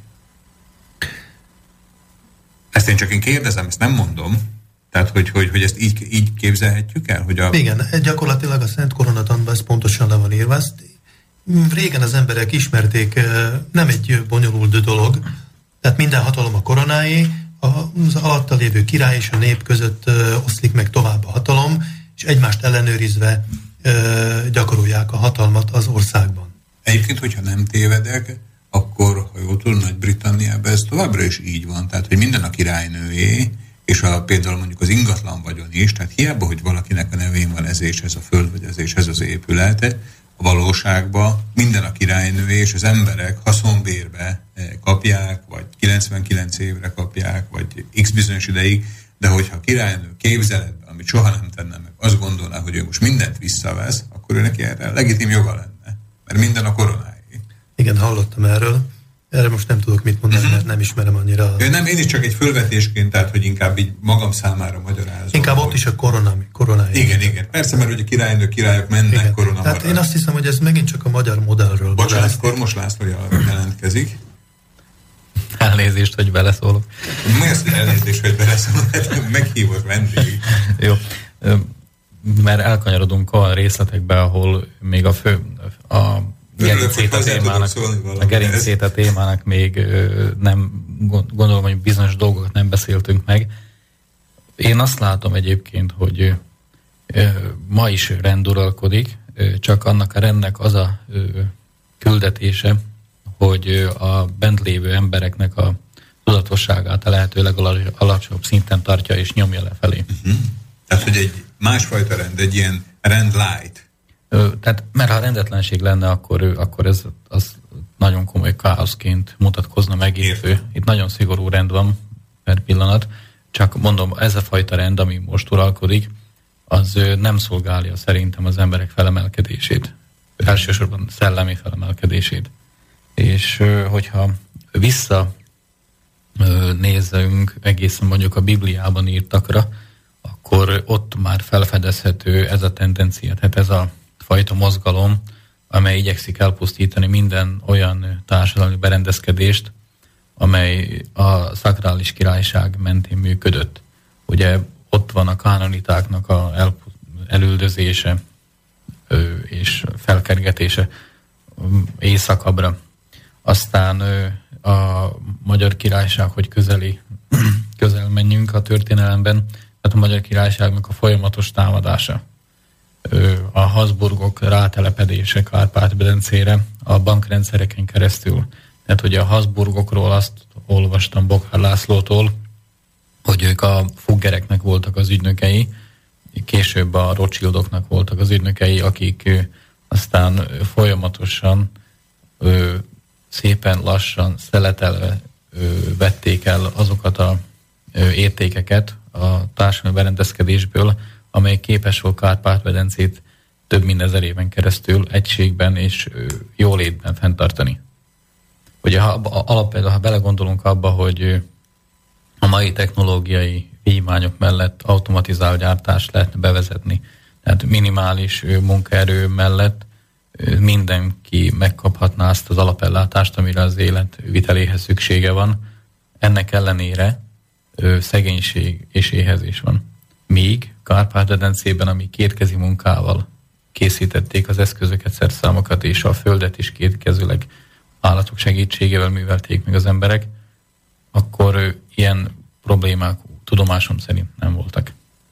Tehát mindenkinek volt saját háza kölcsön nélkül, és mindenkinek meg volt a betevő falatja, volt ruházat, és voltak eszközei, amire szüksége volt. Nyilván sokat dolgoztak, de nem gondolom, hogy a mai ember kevesebbet dolgozik, mint a öregjeink.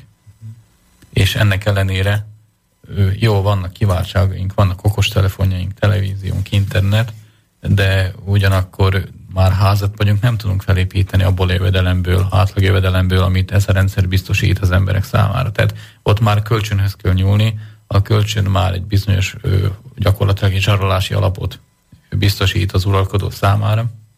A kamatokkal úgy játszik, ahogy ő akar, és ő az ember lefizeti mondjuk a házának a felét, ne adj Isten elveszíti a munkahelyét, és nem tud újat találni, nem jut jövedelemhez, és akkor elveszik a házát és a fél, tehát fél élet a munkáját.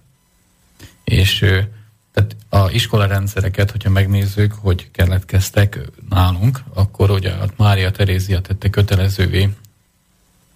Egyébként rengeteg kárt okozott ez a hölgy nekünk magyaroknak és a Kárpát-Vedence lakosainak. De ugye nem ezzel, hogy a kötelező iskolázottságot a köte- avval, ahogyan tanít, ahogy elkezdtek tanítani. Uh-huh. Tehát a kötelező, azért lett kötelező. Ja, hogy egy ilyen egységes beöntést adtak az emberek agyába.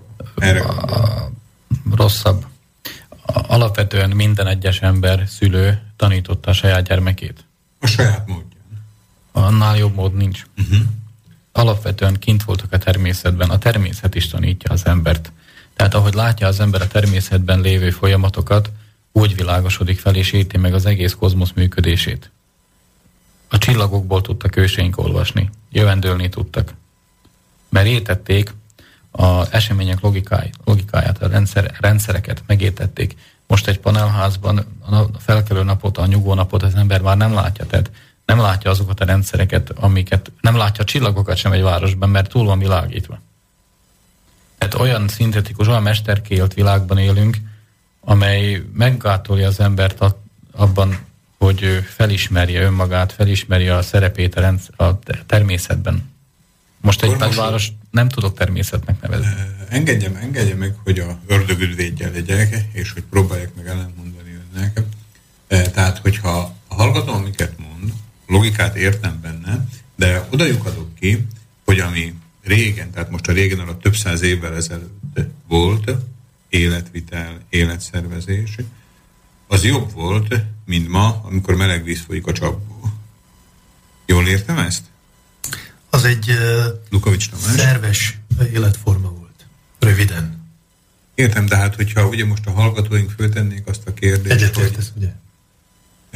Föltennék azt a kérdést, hogy de hát a napi élet praktikussága, hogy könnyebb volt, vagy hogy könnyebb lett sok nehéz folyamat, akár a szántás, de, dehogy is, de semmiképp. Tehát a munkaalapú társadalmat felszámolta a technológia vímánya. Tehát gyakorlatilag most már térünk át egy információs társadalom felé, és véleményem szerint a felvilágosodás is elkezdődött. Azt is majd érdemes megnézni, hogy honnan kezdődött ez a felvilágosodás, milyen ö, eszközökkel juttatnak hozzánk információkat, amely segít jelenleg felismerni a jelenlegi rendszer despotizmusát és a vissza, visszáságait. Nyilvánvaló, hogy ö, nem lehetséges, és nem is akar senki sem visszatérni ehhez az életformához. Ugyanakkor a technológiai vívmányainkat sokkal gazdaságosabban, bölcsebben kéne felhasználnunk. Nem, nem a környezetet olyan szinten pusztítjuk ma, ami még nem tudom, hogy volt-e a írott történelemben, ami általunk ismert írott történelemben ilyen pusztítást, valószínűleg nem. És, és épp ez a problémája a mai rendszernek, hogy véleményem szerint az irányítóinak kicsúszott az, az ellenőrzése kezeikből. Tehát olyan, olyan sötétség, olyan pusztító réteg, olyan parazita réteget hoztak létre, amely már nincs az ellenőrzésük alatt. Tehát, hogy, hogy kiszabadult az ellenőrzés alól ez a réteg. A szellemvapalazból. Uh-huh. És gyakorlatilag beindult egy önpusztító folyamat, ugyanis ezek az embereknek nincs magasabb szemléletük, mint azon, az, hogy a mai nap folyamán a lehető legtöbb egyet tudjanak fogyasztani, a legtöbb ember fölött tudjanak uralkodni, parancsolgatni, legtöbb földi javakkal rendelkezzenek. Tehát de én a saját, saját politikai tapasztalatomban azért annyit még hozzátennék negyediknek, még hogy a legtöbbet lopják el a közös. Ez a következménye természetesen, tehát úgy jutnak -e ezekhez a vagyonokhoz legtöbb esetben, vagy ők azt mondják, hogy ők vállalkozók. De hát ha valaki uzsora kamaton gazdagszik, mások gyümöl, munkájának a gyümölcsét veszi a kamat formájában, vagy adóformájában, amit az államok tesztek, és a, az államok jelenlegi tisztviselői gyakorlatilag lenyúlják a minimum a háromnegyedét a költségvetésnek, amit kiszámoltam. Tehát ez a, ez, ők ezt hivatalosan úgy mondják, hogy tenderek, meg pályázatok, de gyakorlatilag valóban lopásról van szó. Értem. Lukovics Tamás jelentkezik.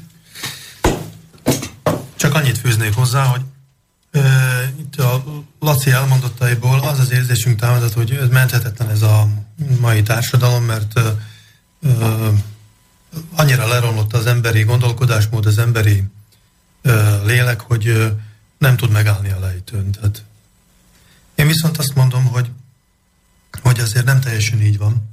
Tehát az, hogy nem teljesen menthetetlen. Ne, ne hogy csak azért ezt nem ezt mondtam, mert azt mondtam, hogy olyan felvilágosodás indult be, amely megfordítja ezeket a folyamatokat. Tehát én ezt mondtam, nem figyeltél oda ezek szerint, és azt is mondtam, hogy érdemes megnézni, hogy milyen forrásokból táplálkozunk most, tehát honnan jönnek ezek az információk, amelyek felderítik ezeket a háttérben működő eseményeket, és több mint valószínű, és éppen azért akartam erre rá reflektálni, mert az az érzésem, hogy a Föld úgymond uralkodói is belátták azt, hogy ők már ezt nem tartják az ellenőrzések alatt, ezért hozzá kell nyúlniuk ahhoz az eszmeiséghez, amelyet mondjuk mi magyarok képviselünk.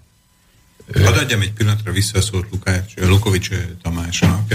Igazából nem az a célunk itt, hogy most egymás meggyőzzük egymás igazára. Tehát mindenki nyugodtan mondja azt, hogy hogy látja a dolgokat. De... Nyilván csak azért kellett közbeszólnom, mert ilyet nem mondtam. Sőt, ellenkezőjét Ez mondtam. teljesen rendben van egy korrekció. Én sem azt mondtam, hogy elmondtad. Köszönöm, hogy ezt elmondtad utoljára. Én csak azt mondtam, hogy olyan érzése keletkezhet az embernek, és hát most pontosítottad. De hagyj fűzzem hozzá az én gondolataimat is. Lukovics Tamás. Uh, ma is születnek állandóan olyan emberek, olyan közegben, ami nem indokolná a lelkük minőségét, és mégis fogékonyak a rendre, az igazságra és a szeretetre. Tehát, hogy ma is születnek olyan emberek, Igen. akik meglepően nagy mondjuk így pozitív töltetet hordoznak? Természetesen. Igen. Tehát, hogy, hogy emberanyag lenne, aki tovább vigye ezt a gondolatot. Ugye? Mindenképpen. Uh-huh. Ez volt a mondani valomnak a, a magja. Hogyha nagyon lecsupaszítom azt, amit e, 20 perccel ezelőtt mondott Lukovics Tamás, tehát hogyha vannak erre alkalmas egyének, akkor hogyan lesznek ezekből vezetők? Hogyan lehetne ezekből, hogy vezető legyen? Hát ez egy nagyon bonyolult kérdés, most erre így kapásból nem tudok válaszolni, uh-huh. de bizonyára megtalálnánk a módját, ha összedugnánk a fejünket. Értem, értem. Kormos László? Számomra is még talán az biztos, hogy az, amit mi most tehetünk, véleményem szerint azt meg is tesszük. Tehát a jelenlegi eszközökkel és tudással, amivel bírunk, vagy ismeretekkel, azokat a alázattal, a legnagyobb alázattal kell továbbadnunk, és ugyanúgy kétségek köz kell lennünk magunknak is, hisz a, a nincs annál rosszabb, mint amikor valaki teljesen magabiztos mindenben.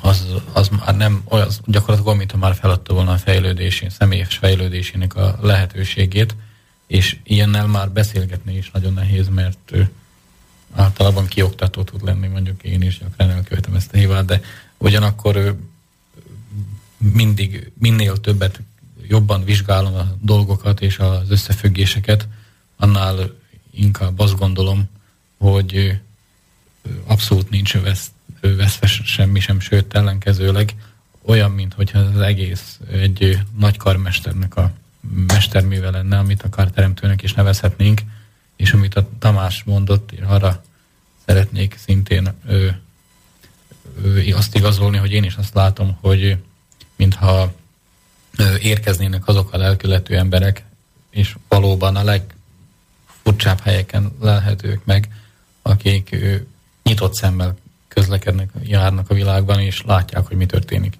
és megvan hozzá szellemiségük is valamilyen belső energia adottság, amely a megoldást is hoz, hordozza magában.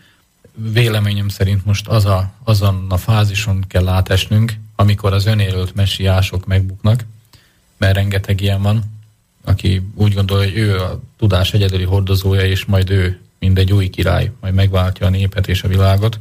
Most ezt a fajta nevezhetném akár elmebetegségnek is, ezt ki kell nőni a társadalomnak, és megtalálni azokat, akik alázattal tudják az ügyet szolgálni. És az emberek véleményem szerint ö, rend, a alapvető természeti rendező el szerint megjelennek ezen emberek közé. És ö, ez, ez ilyen mágnesességé, tehát fog, ez úgy fog működni szerintem, hogy ezt az embert nem kell, hogy ő saját magát hirdesse, hanem egyszerűen az emberek megjelennek körülötte. Én ebben bízom, és azt látom, hogy ez a törvényszerűség beindult, működik, és én türelemmel várom, hogy megjelenjenek ezek az emberek, akik valóban szolgálni szeretnének, és, és tudom azt, hogy ilyen ember mellé oda tudok én is állni. De a jelenlegi önjelölt vezérek mellé, egyik mellé se tudok odaállni, az véget, mert magába hordozzák a despotizmus gondolatát. Na, Hát ezek eléggé magas gondolatok, amik itt az utóbbi fél, vagy most már lassan hármegyed órába elhangzottak. Mostani vendégeink Kormos László és Lukovics Tamás aktivisták. Én azt javasolnám, hogy a hallgatóknak adjunk egy szuszanyás, szuszanásnyi időt egy zeneszám erejéig, amíg egy kicsit rendezik, vagy pedig lelepednek ezek a gondolatok, és akkor fönnmaradt jó fél vagy szűk fél órába folytatnánk még ezt a beszélgetést. Külön megkérném még majd Kormos Lászlót, hogy én beharangoztam a műsor ismertetőjébe egy rövid, rövid kis ismertetőt a Néptribunusról, az Obcsenszki tribunáról, hogy arról majd a magyar hallgatóknak itt mondjon pár szót. Akkor most a zenét hallgatjuk.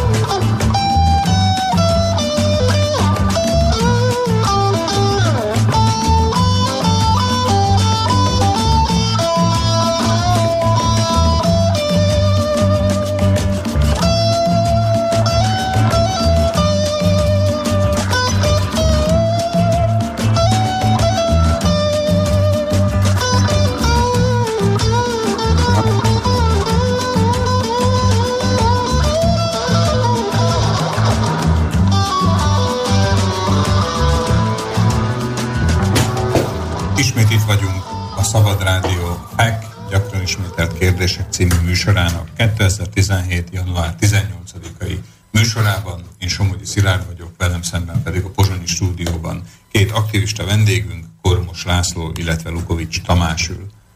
A zeneszám előtt elég mélyen, vagy inkább részletesen, több részletről megközelítve közelítettük meg, tárgyaltuk meg, vagy mondták el vendégeim véleményüket, akár a Szent Koronatanról, akár a mostani társadalmi berendezésnek a mondjuk úgy kimondottan negatív belejáróiról, beleértve itt a választási rendszer, beleért az életnek a fölfogását.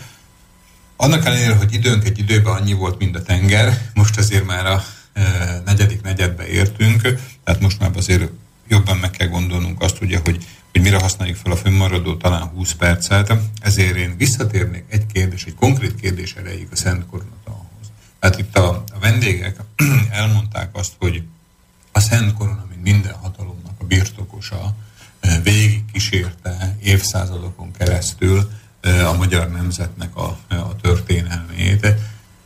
Most már megértem én is azt, hogy miért nem a Magyar Nemzeti Múzeumban és miért a parlamentben ugye van akkor ennek alapján e, indokoltsága a helye e, a Szent Koronának, viszont miért nem lehet ezt felújítani? Tehát ugye volt egy utolsó magyar király, aki a Szent Koronával lett megkoronázva, nyilván ennek van leszármazottja, unokája, dédunokája, akit most ilyen föltételezett helyzetben, egy hipotetikus helyzetben újból meg lehetne koronázni, és akkor a Szent Koronának az uralma. Ez miért, miért nem jöhet létre? Lukovics úr, Kormos úr. Kormos László. Ö, nagyon fontos megjegyeznünk, hogy ö, István király, aki gyakorlatilag a Vatikán behozta Euró, Közép-Európába, tehát Kárpát-redencébe, valószínűleg ö, élete végén ö, látta azt a pusztítást, amely az akkori dogmatizmus követett el a táltosaink és a szellemi vezetőink ellen, és a Szent Kornát felajánlotta a boldogasszonynak, aki a teremtő istenünk, nő istenünk. Ez az, ez az aktus azért fontos számunkra, mert ezzel azt mondta, szövetséget kötöttünk a úgymond teremtővel, amely alapján a Földön a kozmikus rendet fogjuk fenntartani társadalmi berendezkedésünk folyamán. Na most, hogyha megnézem azokat a tételeket, amelyekkel a bír a Szentkorna alapértékeket, ugyanezek alapértékek vannak ö, minden védikus népnél, például az indiánoknál, ahol egy indián, egy lakotai törzs főnök nem azt, azt mondja, hogy nem, a föld nem a miénk, hanem mi vagyunk a földé. És a Szentkorna gyakorlatilag, mikor azt mondja, hogy a, hogy a föld, az nem lehet semmilyen embernek a tulajdonjoga, mert a kizárólag, a, mert a teremtője a föld, a teremtőt pedig maga a Szentkorna képviseli a földön, ezért a Szentkornája a föld. Ő a tulajdona. És ő a hatalomnak a kizárólagos tulajdona, mint isteni minősége. Egyébként most, ezt a magyar nyelv szépen megkülönbözteti, mert mi csak birtokosai vagyunk. Így van, ezért a, a, tehát aki a földet műveli, annak csak birtokjoga van, annak is csak addig, amíg a rendeltetésszerűen használja azt a földet. Na most, ugye, hogy, na most, hogyha ezt végig gondoljuk, akkor gyakorlatilag ezek, a, ezek az értékek, illetve törvényszerűségek biztosítják minden ember számára azt, amit az ENSZ-nek a határozata is kimond, hogy az embernek az élethez való jogát. Mert abban az esetben, hogyha elfogadjuk, mint lehetőséget azt, hogy egyetlen egy ember fölvásárolja az egész földet, akkor nekünk, akkor mi automatikusan rabszolgálva a földön futól válunk a Földön, és akár mondhatja azt is, hogy menjünk, költöznünk el a Holdra vagy a Marsra, vagy bármit, mert ez az ő tulajdona.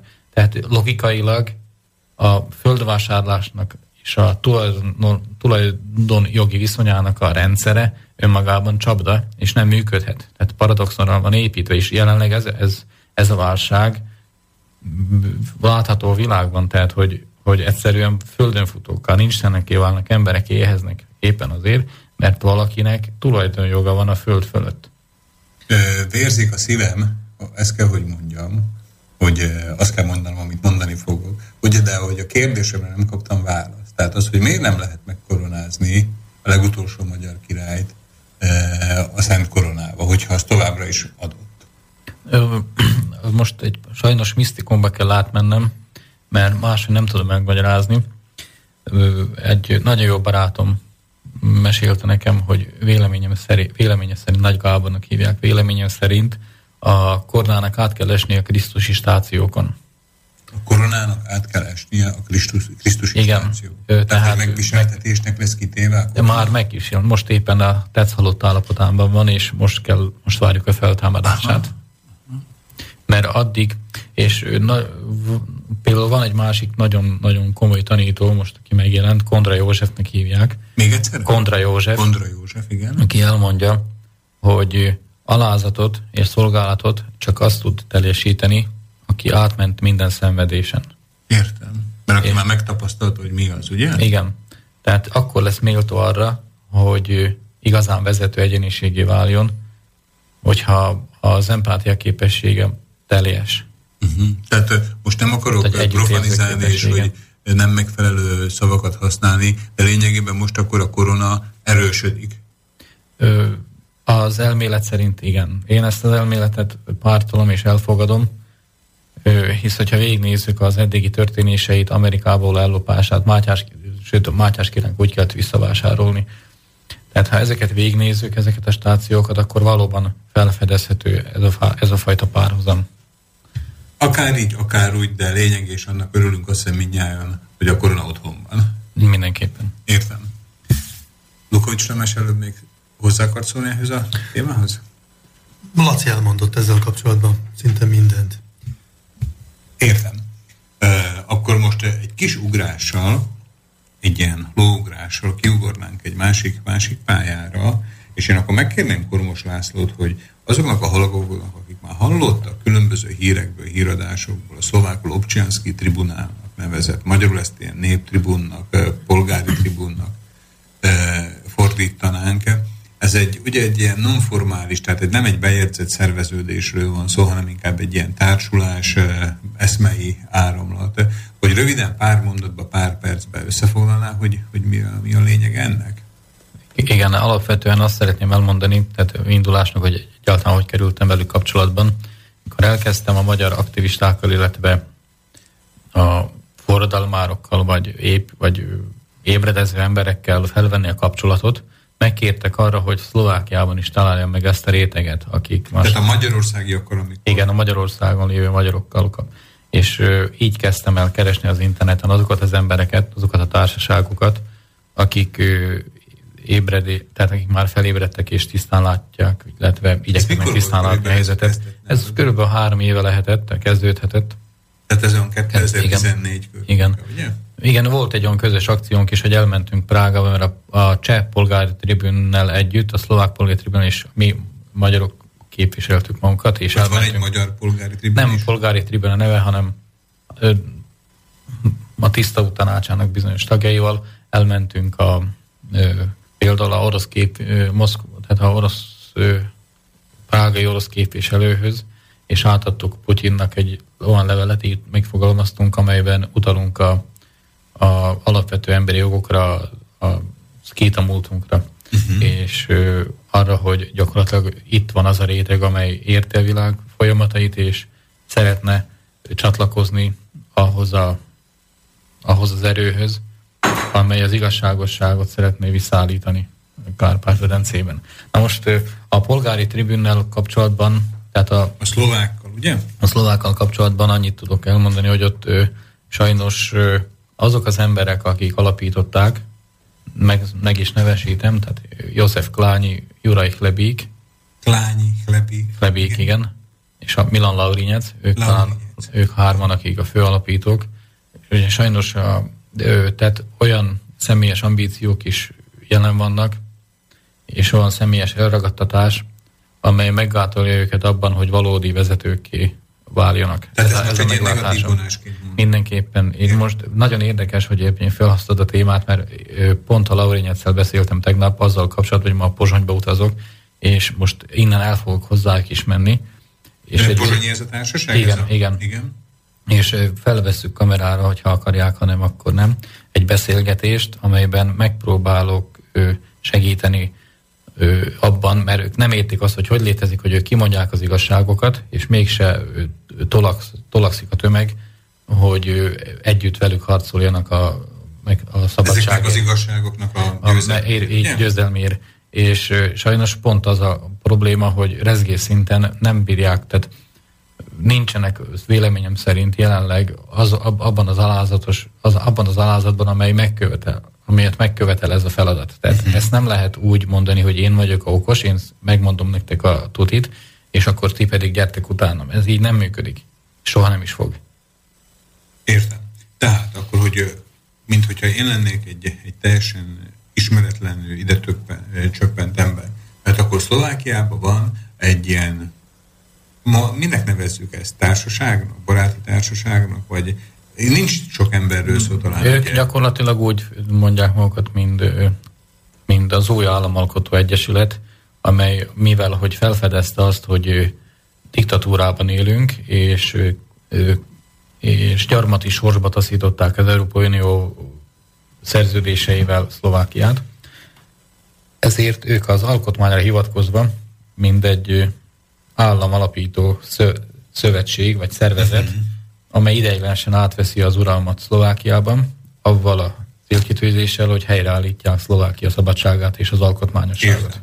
Tehát akkor jobb, egy, hogyha ezt egy kezdeményezésnek nevezzük, tehát van Szlovákiában egy ilyen kezdeményezés, ami körülbelül eszmei síkon ugyanott van, mint ahol a Magyarországi vagy Csehország. Tehát, hogy megvannak a Csehországi és a Magyarországi de hasonló kezdeményezések is, és magyar tagjaként, vagy te inkább ilyen együttműködő vagy, vagy tehát hogy magyarként, hogy hogy veszel ebben részt? Gyakorlatilag minden ilyen típusú csoportot figyelek kívülről, mindegyiket kívülről figyelem, és amennyiben tudok, annyiban segítek. Tehát hmm. tanácskozok, beszélgetek a tagjaival, véleményeimet megfogalmazom, leírom, elküldöm nekik. És miért csinál? Azért, mert... Tehát a segítőkészség visz, vagy? Nem, nem tudom, ez ilyen belülről jövő készítés. Nyilvánvaló, hogy azonos a, azonos a szellemiségemmel, hogy ez, tehát az, és az egységbe való törekvéssel. Tehát mikor azt látom, hogy bizonyos vezetők megosztó nyilatkozatai vannak, akkor azokat próbálom, azokra próbálok rávilágítani, hogy a mögöttük álló emberek ne kövessék el ugyanazt a mhm. hibát, amit a vezetőjük mondjuk az egyik csoport vezetője kitalál valamilyen dolgot, egy műveletet végrehajt, akkor a másik azonnal torkának esik, mert nem ő találta ki, vagy, vagy ő úgy gondol, hogy máshogy kell csinálni, és akkor gyakorlatilag két csoporttáborát is egymás ellen uszítják, és ezeket az uszításokat, ő gyűlöletkeltéseket, vagy megosztottságot próbálom én valamilyen szinten elfinomítani, tehát el simítani. Hát, meg, meg neked megvan az a lehetőséged, vagy előnyöd, ott te ugye tudsz meríteni a magyarországi történésekből, magyarországi tapasztalatokból, és esetleg, hogyha olyasmit tapasztalsz a szlovák kezdeményezésnél, amin már Magyarországon megtörtént, akkor át tudod adni a tapasztalatokat. Ö, nagyon csodálatos élményeim vannak avval kapcsolatban, amikor tényleg nagyon okos, ö, magas tudású embereknek elmondom a Szent Kornatant, illetve Szentkorn értékrendjének a működési rendszerét Tehát egy elvét, fölvilágosító tevékenységet is itt tudsz folytatni. Akkor mindegyik, de szó szerint az összes azt mondja, hogy ezt a rendszert helyre kell állítani, és egyesíteni kell Kárpát-Perencét, akár úgy, hogy nemzetek konfederációja módján is, de a lényeg az, hogy egy igazságos Tehát alapra itt, helyezve. Itt, itt én mindjárt akkor kis igazítanám saját magamat, mert ugye akkor, amikor legelőször voltál a stúdióban vendégünk, akkor te már elmondtad azt, vagy a műsor címe is ez volt, hogy Kárpát-medence újraegyesítése, és akkor velem együtt engemet is beleértve. Nagyon sok hallgató ezt félreértette, hogy itt a magyarságnak az újraegyesítésről, egy nagy Magyarország kialakításáról van szó. Tehát akkor te ezt így fogod föl, vagy ti ezt így fogjátok föl, hogy azok a népek, nemzetek, nemzeti kisebbségek, amik valamikor a Szent Korona vagy a Korona alá tartoztak, ezeknek most ebbe az elméletbe való hitük realizálódásával újból egy egy közösséget alakítanának ki. Így van. Bólogatnak itt az urak, ami számomra jól esik, mert akkor, akkor jól, jól értettem meg a dolgot. Viszont el kell, hogy mondjam, hogy utolsó öt perce van a műsorunknak. Tehát Köszönöm szépen Kormos Lászlónak, hogy egy ilyen röviden összefoglalta az Obcsianszki tribunál, polgári vagy néptribunus szlovákiai kezdeményezésről egy rövid, tényleg csak egy nyúlfarknyi ismertetőjét. Esetleg annyit mondjunk el, hogyha a műsorunk kapcsán valaki érdeklődés vagy kedvet kap ahhoz, vagy fölve szeretné venni a kapcsolatot, akár a szlovák kezdeményezéssel, akár Kormos Lászlóval, milyen módon teheti ezt, meg esetleg valamilyen elérhetőséget valamit tudsz mondani? Hát a Obcsianszki tribunálnak a elérhetőséget csak a weboldalát tudom elmondani, az www.obcsianszkitribunál.sk Igen. És aki Kormos Lászlóval szeretné a kapcsolatot hát, pedig írjon nekem egy levelet a ö, Kormos és egy elbetű, tehát a kormos pont le. és vesző minden kormos minden, le, minden nélkül, kukac yahoo.com. Értem. Tehát azoknak a hallgatóknak, akik Kormos László vagy korábbi látogatásai alapján a Szabad Rádióba, vagy a mostani beszélgetés alapján úgy érzik, hogy van mit mondaniuk egymásnak, akkor ezeken az elérhetőségen, vagy ezen az elérhetőségen ezt megtehetik. Most pedig Lukovics Tamás kérdezném, hogy ugye így egy kis ilyen összegzésféleképpen egy-két percbe e, sűrítve, hogy foglalná össze annak a lényegét, amiről ma itt sikerült időt e, találni és, és beszélni? Elég széles témát e, öltünk fel.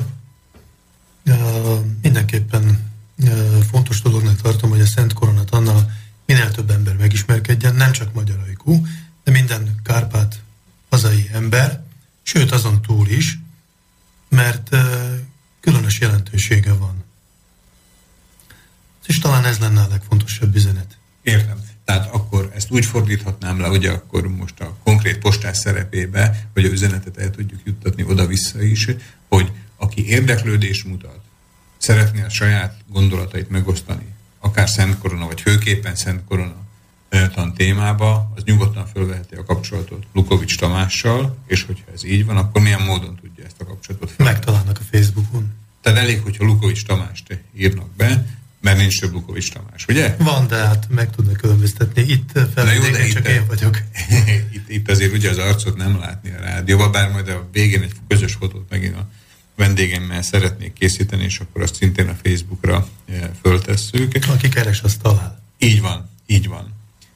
Lezárásképpen egy utolsó kérdést, amit mindig azért föl kell, hogy tegyek, hogy mennyire látják a realitását jelenleg 2017-ben. Mai vendégeink annak, hogy arról, amiről itt beszéltünk, mint kívánatos dologról, hogy ez meg is valósul. Tehát, hogy ez egy nagyon távolatítél, tehát egy ilyen futurisztikus dolgokról beszéltünk, vagy pedig a közeljövőről beszéltünk. Lukovics Tamás. Szerintem a közeljövőről beszéltünk, nem feltétlenül ebben az évben fog megvalósulni minden, de mindenféleképpen ö, olyan folyamatok már beindultak, és tovább kristályosodnak, amelyek feltétlenül szükségesek a jövőbeni történésekhez is. Köszönöm Lukovics Tamásnak, akkor most László. Az eddigi tudásom és tapasztalatom szerint nincs más megoldás. Mint az, hogy ez megvalósuljon. Igen. Hát ez záró szóként azt hiszem, hogy megfelelő volt mind a két vendégünk részéről. Kormos László, illetve Lukovics Tamás aktivisták részéről, akiknek köszönöm, hogy ma ellátogattak a Szabad Rádió Pozsonyi stúdiójába a FEK gyakran ismételt kérdések című műsorba. Önöknek, kedves hallgatók, pedig köszönöm a figyelmüket. Bízom benne, hogy a továbbiakban is kitartanak mellettünk, és szerdánként a szokott időben 12 és 14 óra között, illetve más alkalommal bármikor Szabad Rádió www.slobodnyviszielacs.sk oldalán található archívumból ismét hallgatnak bennünket, addig is minden jót kívánok, búcsúzom, Somogyi Szilárd. Táto relácia vzniká za podpory dobrovoľných príspevkov našich poslucháčov. I ty sa k ním môžeš pridať. Viac informácií nájdeš na www.slobodnyvysielac.sk Ďakujeme.